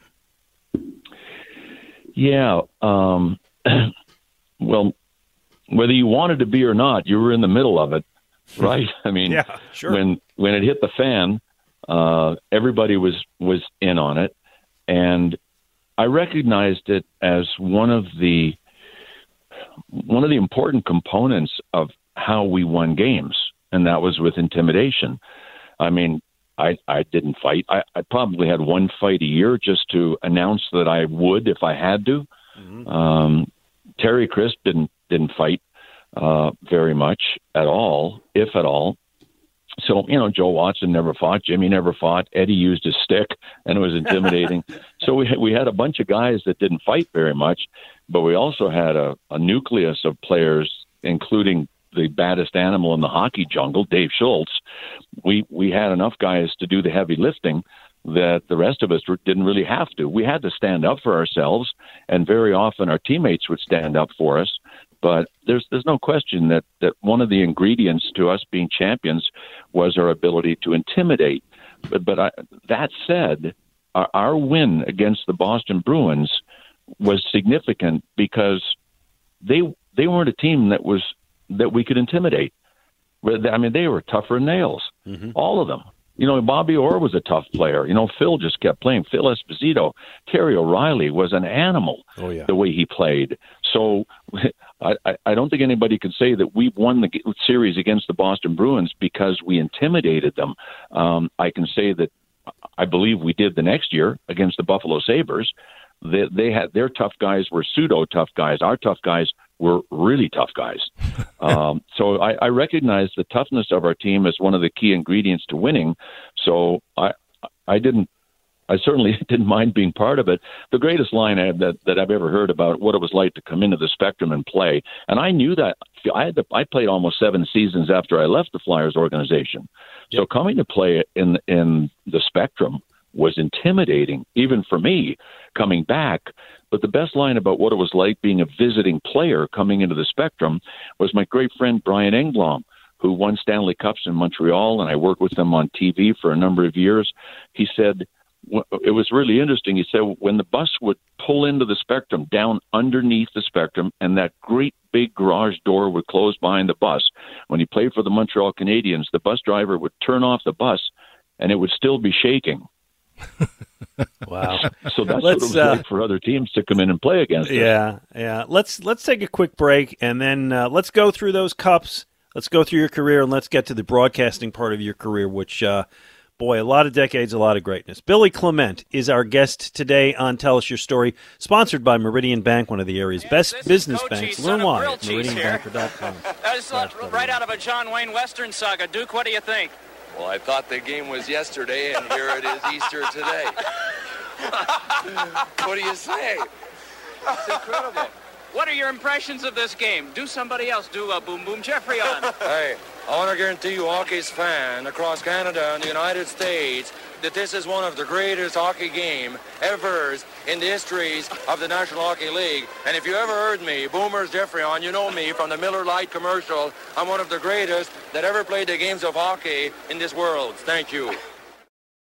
Well, that voice you just heard, imitating John Wayne and Boom Boom Geoffrion his Bill Clement, uh, a part of the Flyers Stanley Cup teams back in their glory days and a terrific broadcaster for many decades. He joins us today on Tell Us Your Story, sponsored by Meridian Bank, one of the area's best business banks. Learn why at meridianbanker.com slash WIP. Bill, we were talking right before the break there. We were talking about the run to the first cup and meeting the – the Boston Bruins in the finals, which was a team that the Flyers had never had any success with in their in the early years of their history, beating them anywhere. They had, I think, they had only won one game in their history in Boston Garden, and now you got to play them best of seven for the Stanley Cup with them with home ice advantage. But we had Bobby Clarke on um, earlier in this series to do tell us your story. Uh, and we talked about that series, and Clarke, he said, "Yeah, everybody thought that it was a big upset, and nobody picked us to win. But we, he said, we as a group, as a team, we felt we were every bit as good as them, if not better. And then he went right down the line. He said, "You know, I could play Esposito. I didn't, and they didn't have anybody that could play MacLeish." Uh, and he said, "An Orr was Orr. Everybody knew that he was the greatest player." He said, "But if you went up and down our, and you know, their goalie was good, but ours was great." He said, "If you went man for man beyond Orr, he said we felt nobody else felt that way, but we felt that we matched up very well with the Boston Bruins." Yeah, and that that that whole mentality was hatched by by Clarkey and by by Fred Shero. And I, I guess if you're if you're an athlete and you're a young athlete, you don't know any better, and your leaders are saying, you know what, we're as good as they are, and here's why, and go through it. You start you start drinking the Kool Aid and going, hell yeah, you know why why, why not? Uh, all we of course you you brought up a good point. We hadn't won in seven years in Boston, a total of 31 games, right. and we had to win one, right. right? Because we didn't have home ice advantage. So you know the ga- game one was tied, and we we lost game one with 22 seconds to go, which was incredibly deflating. Um, I was in a cast for some torn ligament in my knee, uh, so I didn't play game one. And I'll never, you know, I've talked to people over the years about um, stepping out of the playbook and reading from a different script, and that's what Freddie did after Game One. Uh, Freddie, we had we had you know a meal after Game One that we had lost in a heartbreaker. Then Freddie said, "Okay, everybody, listen up. Tomorrow was an off day." He said, I'm going to give you a choice. You can go down to Boston Garden and ride the bus down there. We were staying at a hotel out of town that had a golf course built around it.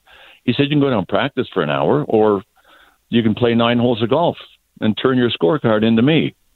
And we we all kind of looked at each other like Freddie had just grown a second head or a third eye in his head or something. Like what? Like was he serious? And uh, I, I've I've told this story to people, and I said, "So, what do you think we voted to do?" And, and most people said, "Well, you had to go practice, right?" I said, "No, we golfed." Like I, I was in my cast, I golfed and actually took care of my slice. I should have kept the cast on for years after that. So we we golfed, and then dramatically in game two, you know, with less than a minute to go, we tied it, and Clarkey won it in overtime, and we had our one game that we won. Uh, but Joe Watson tells the best story about getting off the off the plane and walking through the airport and picking up a newspaper and the the headline saying, you know, we all we've already beat a team better than the Boston Bruins, and it was quoting a member of the Flyers organization. And Joe was, you know, walking along saying, "Who the who the hell would say that? Why the hell does what what the hell's going on?" You know, Joe, like, and Freddie Freddie Shero was walking beside him, and Freddie said, "I said it." Said, I, I really, I really thought the Rangers were a better team than the Bruins. He said, I think we just beat a team better than the Boston Bruins, and it made headlines. Uh, but, but Freddie was so brave. You know, he he didn't follow the same script that any other coach. Like, don't give them any chance to put anything up on their bill on their on their wall in the locker room. Freddie was like, well, to hell with that. You know, let's let's just let's go for it. Um, and it was um, just a, a dramatic time and a dramatic series all the way around, including including holding our breath in a one nothing game six victory to clinch. We we I think we like Bobby Clarke could tell you that he was confident we would win no matter what. But I think most of the guys would say that if we had to go back to Boston for a game seven, we didn't like our chances. Sure. So you win, and then is what I think a lot of people regard as the greatest, the I guess the first in a long time, the best parade in city history. What do you remember about the parade? Mayhem. I mean, it was so scary. Nobody knew that what the parade was going to be like. so they put each guy and his girlfriend or his wife in a car, right? Some convertible, some otherwise. And as we started the parade, I can't tell you where it started even or where where it was supposed to end up. The uh, the, I mean, Clarkie and Bernie ditched the parade. It was such a massive humanity that we all felt threatened, like we were in a almost like in a riot situation. I, re- I remember a, ho- uh, one of the mounted cops on on his horse between they they put they ended up having to get a horse uh, and a cop in between each car uh, so that they could swing their horses back and forth from side to side and literally knock people out of the way so the cars could get through. And we, it was, I, I was, it was really scary. I mean, if you were claustrophobic, you had a problem to begin with. But there was, I, I saw a horse fell on on one of the on one of the fans, and and the fan got injured. So it, it really, I think, took the whole city by surprise. Nobody, including the police force or the Flyers or anybody, had any idea that that first parade was going to be as, as well. I guess we could say as successful because if you want to just evaluate success based on the number of people that attended the parade, it was that. Yeah. But man, oh man, was it mayhem. Yeah, the city was um, the city's expectation. They told the police to prepare for hundred thousand people. Um, is that what the, is that what was told? Really? Yeah, that was the police. The, the police were told prepare as if you're going to be dealing with hundred thousand people, and they never expected it to be that. I mean, they thought they were way overstating it at hundred thousand, but let's say hundred thousand. Well, Bill, two million people came. And they were, and you're right, and and the, they were completely overwhelmed. It was supposed to. It started down at the Spectrum, and it was supposed to work its way through Center City and end up at Independence Hall. That's where the final. That's where the final point was. But I mean, when once you got into the big buildings downtown, you're right. You just couldn't move. Yeah, um, I was really relieved when the parade ended, um, and I don't even know how how law enforcement communicated then. It was out of control. It it really was. I'm I'm really happy that you know nobody was seriously hurt, but but that really was the signal of the true love affair between the Broad Street Bullies and the city of Philadelphia. Yeah. I mean that that that should have been the that's that's the big billboard, right? The big neon billboard that flashed love affair flyers and and uh, Philadelphia, and it, it it never stopped for years and years and years. So you win that year, and then they always say uh, repeating is twice as tough, but you guys do. Um, next year, finals against Buffalo uh, goes to Game Six. By the way, Bill, I was in the seats as a teenage kid watching that game in Buffalo, rooting against you. Uh, but you broke my heart because it's a scoreless game through two periods. Bernie versus Roger Crozier. Bob Kelly scores, I think it's like 11 seconds into the third period. And then with under three minutes to go, you score the goal that just puts it away. 2 nothing win. Biggest goal of your career. Bill, every kid's dream. You got to live that. Yeah, and when I look back at it, I'm still kind of surprised at it um, in the sense that, um, well, first of all, Orest Kindrachuk sacrificed his body and sacrificed, I think, some of his career because he took a he got killed. They double covered him, Jerry Korab, and I guess it was Bill Hajt, Lee Fogolin along the boards, and they crushed Orest, but they made a bad mistake. They both took him, and I was wide open coming across the blue line, and Orest, as great a passer as he was, was able to get me the puck, and you know, I I knew I could skate, so I always would do a kind of a mental rehearsal before a game about a breakaway. Like if I get a breakaway, what am I going to do? Well, Roger Crozier, I knew that he caught with his right hand, and I knew that he really, really crouched low. And I said to myself, okay, remember this. If you get a breakaway, think high glove on Crozier. So Orest got me the puck, and it, it seemed when I thought back I, I hadn't I I went years without seeing a replay of it and it seemed like I thought of of so many things, and I thought I had quite a bit of time to think about this. The truth is that everything happened in about one second. I got the puck, I took it across the pass across my body, and I got it in the shooting position, and I'm thinking high glove, and all I can see is five hole. And I knew I, I, I heard Roger Crozier interviewed once, and he said, "Look, the the thing that goalies have to remember is you never make the first move on a shooter." Right? Let the person coming in on you on a breakaway make the first move and then react to it. So I thought, okay, so chances are he ain't going to move.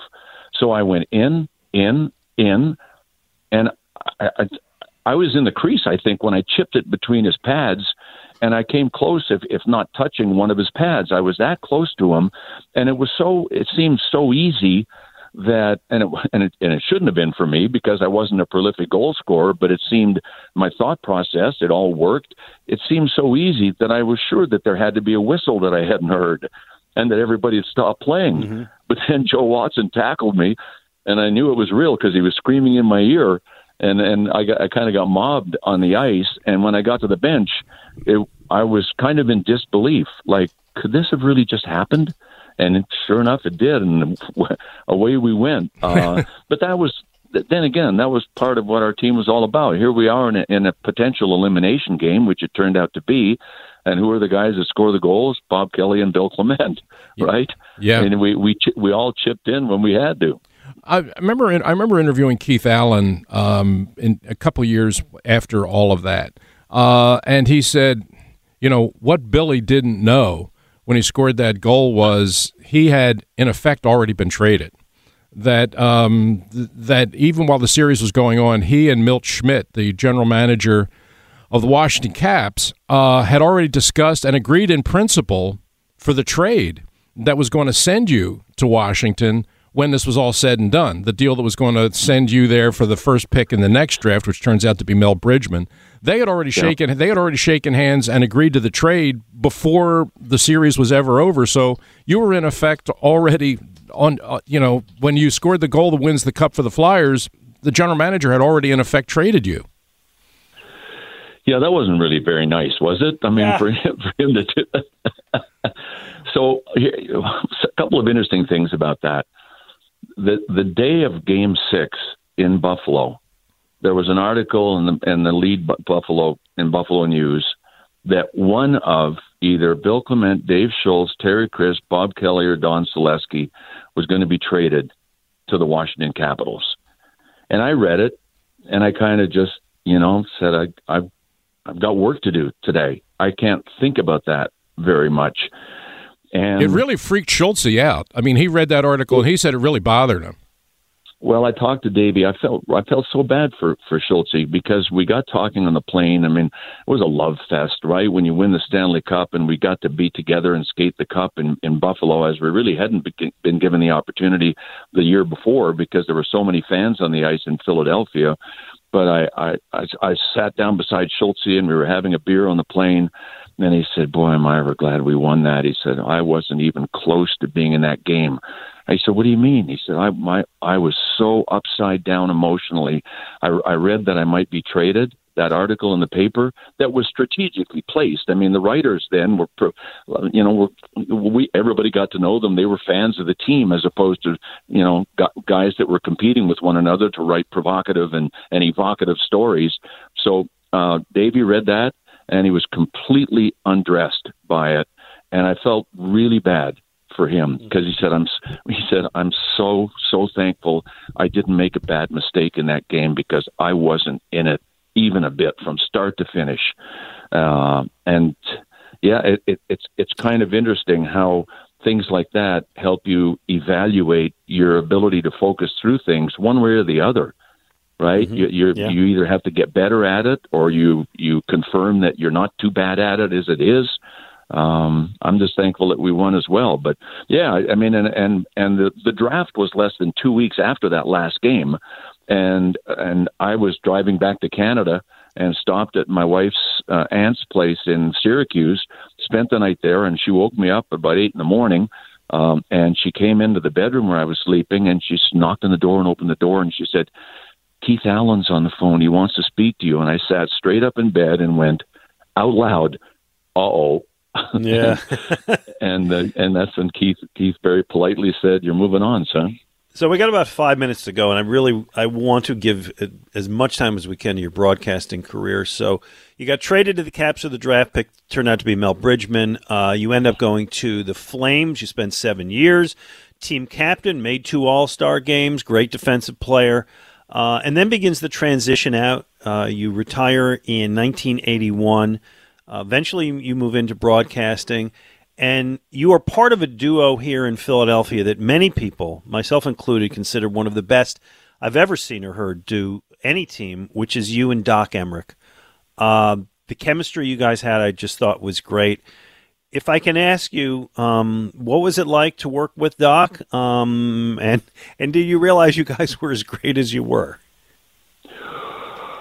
No, I don't think we realized we were. You know, it's funny. You just work from the inside out, and really don't have the opportunity to. I mean, there's there's no broadcast Olympics where somebody says, "Hey, these guys win the gold medal." Yeah, and we we we were just focused on on on excellence, and that's that's one thing that I so loved about working with Doc. Not only was he generous and kind and sensitive uh, as a partner, but we both wanted to be really good at what we did and we worked really hard at being really good. We I'd have a little training camp at my house for about three years in a row, and Coatsy jumped in on it, and we would do all kinds of, of different television scenarios and and different calls, and just try to hone our craft. But um, Doc, it, it was such a privilege to be able to work with Doc. And by the way, I worked with 36 different play-by-play partners in my career. Some of them only one game, but the guys that I worked with the longest, and I was so fortunate, Doc, and then Gary Thorne, and then Jim Jackson. I mean, yeah. this complete professionals. And I tell people, anybody that will, is willing to listen, I said, you know what they all have in common? The best play-by-play guys, they're really freaking smart. I mean, their IQs are off the chart. I mean, Doc is Doc is called Doc because he has a PhD. A lot of people don't know that, you know, in communication. Yeah, sure. Yep. So um, yeah, I was so blessed to be able to work with with guys that were, you know, that, that were really bright and that really cared about their craft and wanted to excel. And those three guys are the three men that I work with the longest: Jim Jackson, Gary Thorne, and Doc Emrick. And I I, I don't know if you could ask for anything more than that as an analyst. No, they were they were great teams, all of them, and you were certainly a big part of that. You know, Bill, I remember doing, oh, guys, must have been 10 years, maybe more, after your career was over, uh, doing a retrospective about uh, the Broad Street Bullies and that era and the back to back cups and the teams that you were a part of. And I said to you, you know, there's still very mixed emotions up through the Canadian provinces and through the hierarchy of the National Hockey League about what that Flyer team represented and that era of hockey. And you know, as well as everybody else knows, that you were not you were not a popular champion team. I mean, there, there was a lot of there were a lot of people didn't like that team, didn't like their style of play. Uh, and look back on that, and you know, Ted Dryden's written books about it. That was a dark era for hockey and everything. And you said, you know, the people who feel that way about our team, they can go to hell was what you said. And I thought, you know, and I thought that was, you know, I understood exactly where that was coming from because other people kind of gave political answers about it. But you just said basically, look, our team, we were really good. We had a lot of really good players, a lot of whom are in the Hall of Fame. And we played our butts off every night and filled every building in the National Hockey League. So anybody that wants to sit on a high horse now and criticize us, they can go to hell. I thought that was really well said. I haven't changed my opinion one bit, Ray. uh, since then, We're, I'm I'm non-apologetic. I don't think any of our players are, and I really think that all of those people that were Flyers haters, look, you you end up living vicariously through your team, whether you're a writer or a fan, and and and it, it's it's almost like being a parent. It, like if your kid came home and every day he was had a black eye because the other kid at school was bigger and stronger and tougher than him, you'd end up hating him too. But I, I, I really think that you know people live vicariously through their connections with their sports teams, and it's one thing for their team to lose. You kind of go home licking your wounds, but when you lose and you also lose the battles and the physical battles and the fights, it's insulting to many people. And I think really that the genesis of a lot of those opinions about it being bad for the sport was simply a product of them, you know, crying because they, they not only lost but got beat physically in the process. At least some of it is that. I, I don't think that anybody ever. And, and you know what? It's, nobody in Boston said that we were, you know, a, a, a antichrists and and didn't belong in the NHL. The people in Montreal might have, but t- the Montreal Canadiens, uh, they they played hard and they were if they they were bloodied, but they were unbowed most of the time. Uh, I'm yeah. I, I mean, I, I still say that, Ray. I think people can go to hell that, that they didn't evaluate our team for for what we had. It was the image that we had that made them say that we didn't belong, that we didn't deserve the cups. We had a gosh, take a look at the players that we had: Barber and Leach and MacLeish and Jimmy Watson and Bernie. Come on, we we had a really good team. They just didn't like our style. But I'm not I'm non apologetic. I will I will say that again as loudly as I can. Bill Clement, uh, you had a lot of uh, opportunities over the last 25 years or so after your career, when, when you were broadcasting, excuse me, uh, ESPN, NBC. You did the Olympics. You acted. Uh, you were in a soap opera for a while. You are you were the voice of a uh, NHL video game, which is where my kids remember you from. Any that was a a favorite gig over those years? You know, the the only thing that I've ever done that really spoke back to me and said, "This is what you were meant to do," was not hockey. It was not broadcasting. It was acting. Hmm and we were living in New York. My my wife, I had I had divorced um, my first wife, and my wife Sissy and I had met on an audition. We were paired up to read as husband and wife, and we we we did really well in Atlanta. Asked agents if we were good enough to compete in New York. They said, "Sure, yeah, you are." So we went to New York. We still weren't weren't married, but the phone rang one day, and it was ESPN asking me if I wanted to, to audition for one of their jobs as color analyst. And I can tell you guys that auditioning for your lunch and your rent as an actor every week, it, it's it's hard. So the idea of a regular paycheck kind of appealed to me, and I said, "Sure, I'll I'll audition for one of the spots as color analyst." Brad Park had left the booth and gone to coach the Detroit Red Wings, so I said, "What does the uh, audition consist of?" And they said, "A live game on the air." and I swallowed real hard. And I said, okay, and went to Chicago Stadium and did a game, Minnesota North Stars in Chicago, and ended up getting the job and never looked back and, and did very well broadcasting. But the one thing that seemed to speak to me was acting, and, and I loved it. But I had to make the choice. My my broadcasting career grew as it grew. The emphasis on an acting career. That's why my name is pronounced Clement now. I was Bill Clement my whole life, but when I got to ESPN, I said, "Can we pronounce my name Clement on the air? I don't want to be recognized as a sportscaster when I go into a serious acting audition." And they said, "Yeah, sure." So I'm the only one in my family stuck with a mispronunciation of my name. Bill, we gotta we gotta wrap this up. Um, uh, w- one last question. I want to ask you what you're kind of doing in retirement, but before that, last time we spoke to you, which um, was shortly after hockey came back from the pandemic. Um, you were out as a broadcaster at NBC Sports Philadelphia, and you know you said you were ready for retirement, but there was a sense that they kind of had left you hanging there. Um, is that true, and how do you feel about that looking backwards? I think it was. T- I think I was ready to retire, but I, I would have to wait and wait and wait and wait to see what my role would be, to see if there was a contract offer coming my way and I, in that sense, I felt disrespected that I, that I deserved more communication than that. So it was time. I, I wish it had happened differently because I I did not feel that I was respected as I was preparing for my retirement, um, and I, I move on. I, you know, I I don't hold grudges and I don't look back. My nature is to always look forward. I and the rear view mirror is is something that is for other people, I guess. I'm I'm too busy figuring out what I'm going to do next.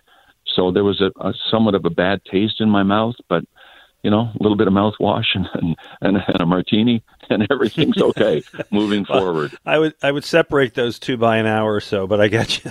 Uh, listen, it, it was uh, it was a pleasure watching you as a player in this town. It was definitely a pleasure having you as a broadcaster, and uh, it's been a pleasure for us this hour. Bill Clement is our guest on Tell Us Your Story, sponsored by Meridian Bank, one of the area's best business banks. Learn why at meridianbanker.com slash WIP. Bill, all the best to you, man. Thanks so much. Thanks, Bill. Thank you. Thank you, gentlemen. T-Mobile has invested billions to light up America's largest 5G network from big cities to small towns, including right here in yours. And great coverage is just the beginning. Right now, families and small businesses can save up to 20% versus AT&T and Verizon when they switch. Visit your local T-Mobile store today.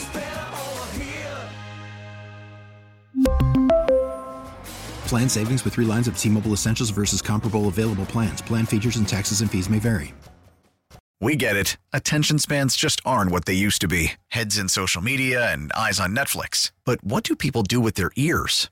Well, for one, they're listening to audio. Americans spend 4.4 hours with audio every day. Oh, and you want the proof? Well, you just sat through this ad that's now approaching 30 seconds. What could you say to a potential customer in 30 seconds? Let Audacy put together a media plan tailor made for your unique marketing needs. Advertise with Audacy. Visit ads.audacy.com.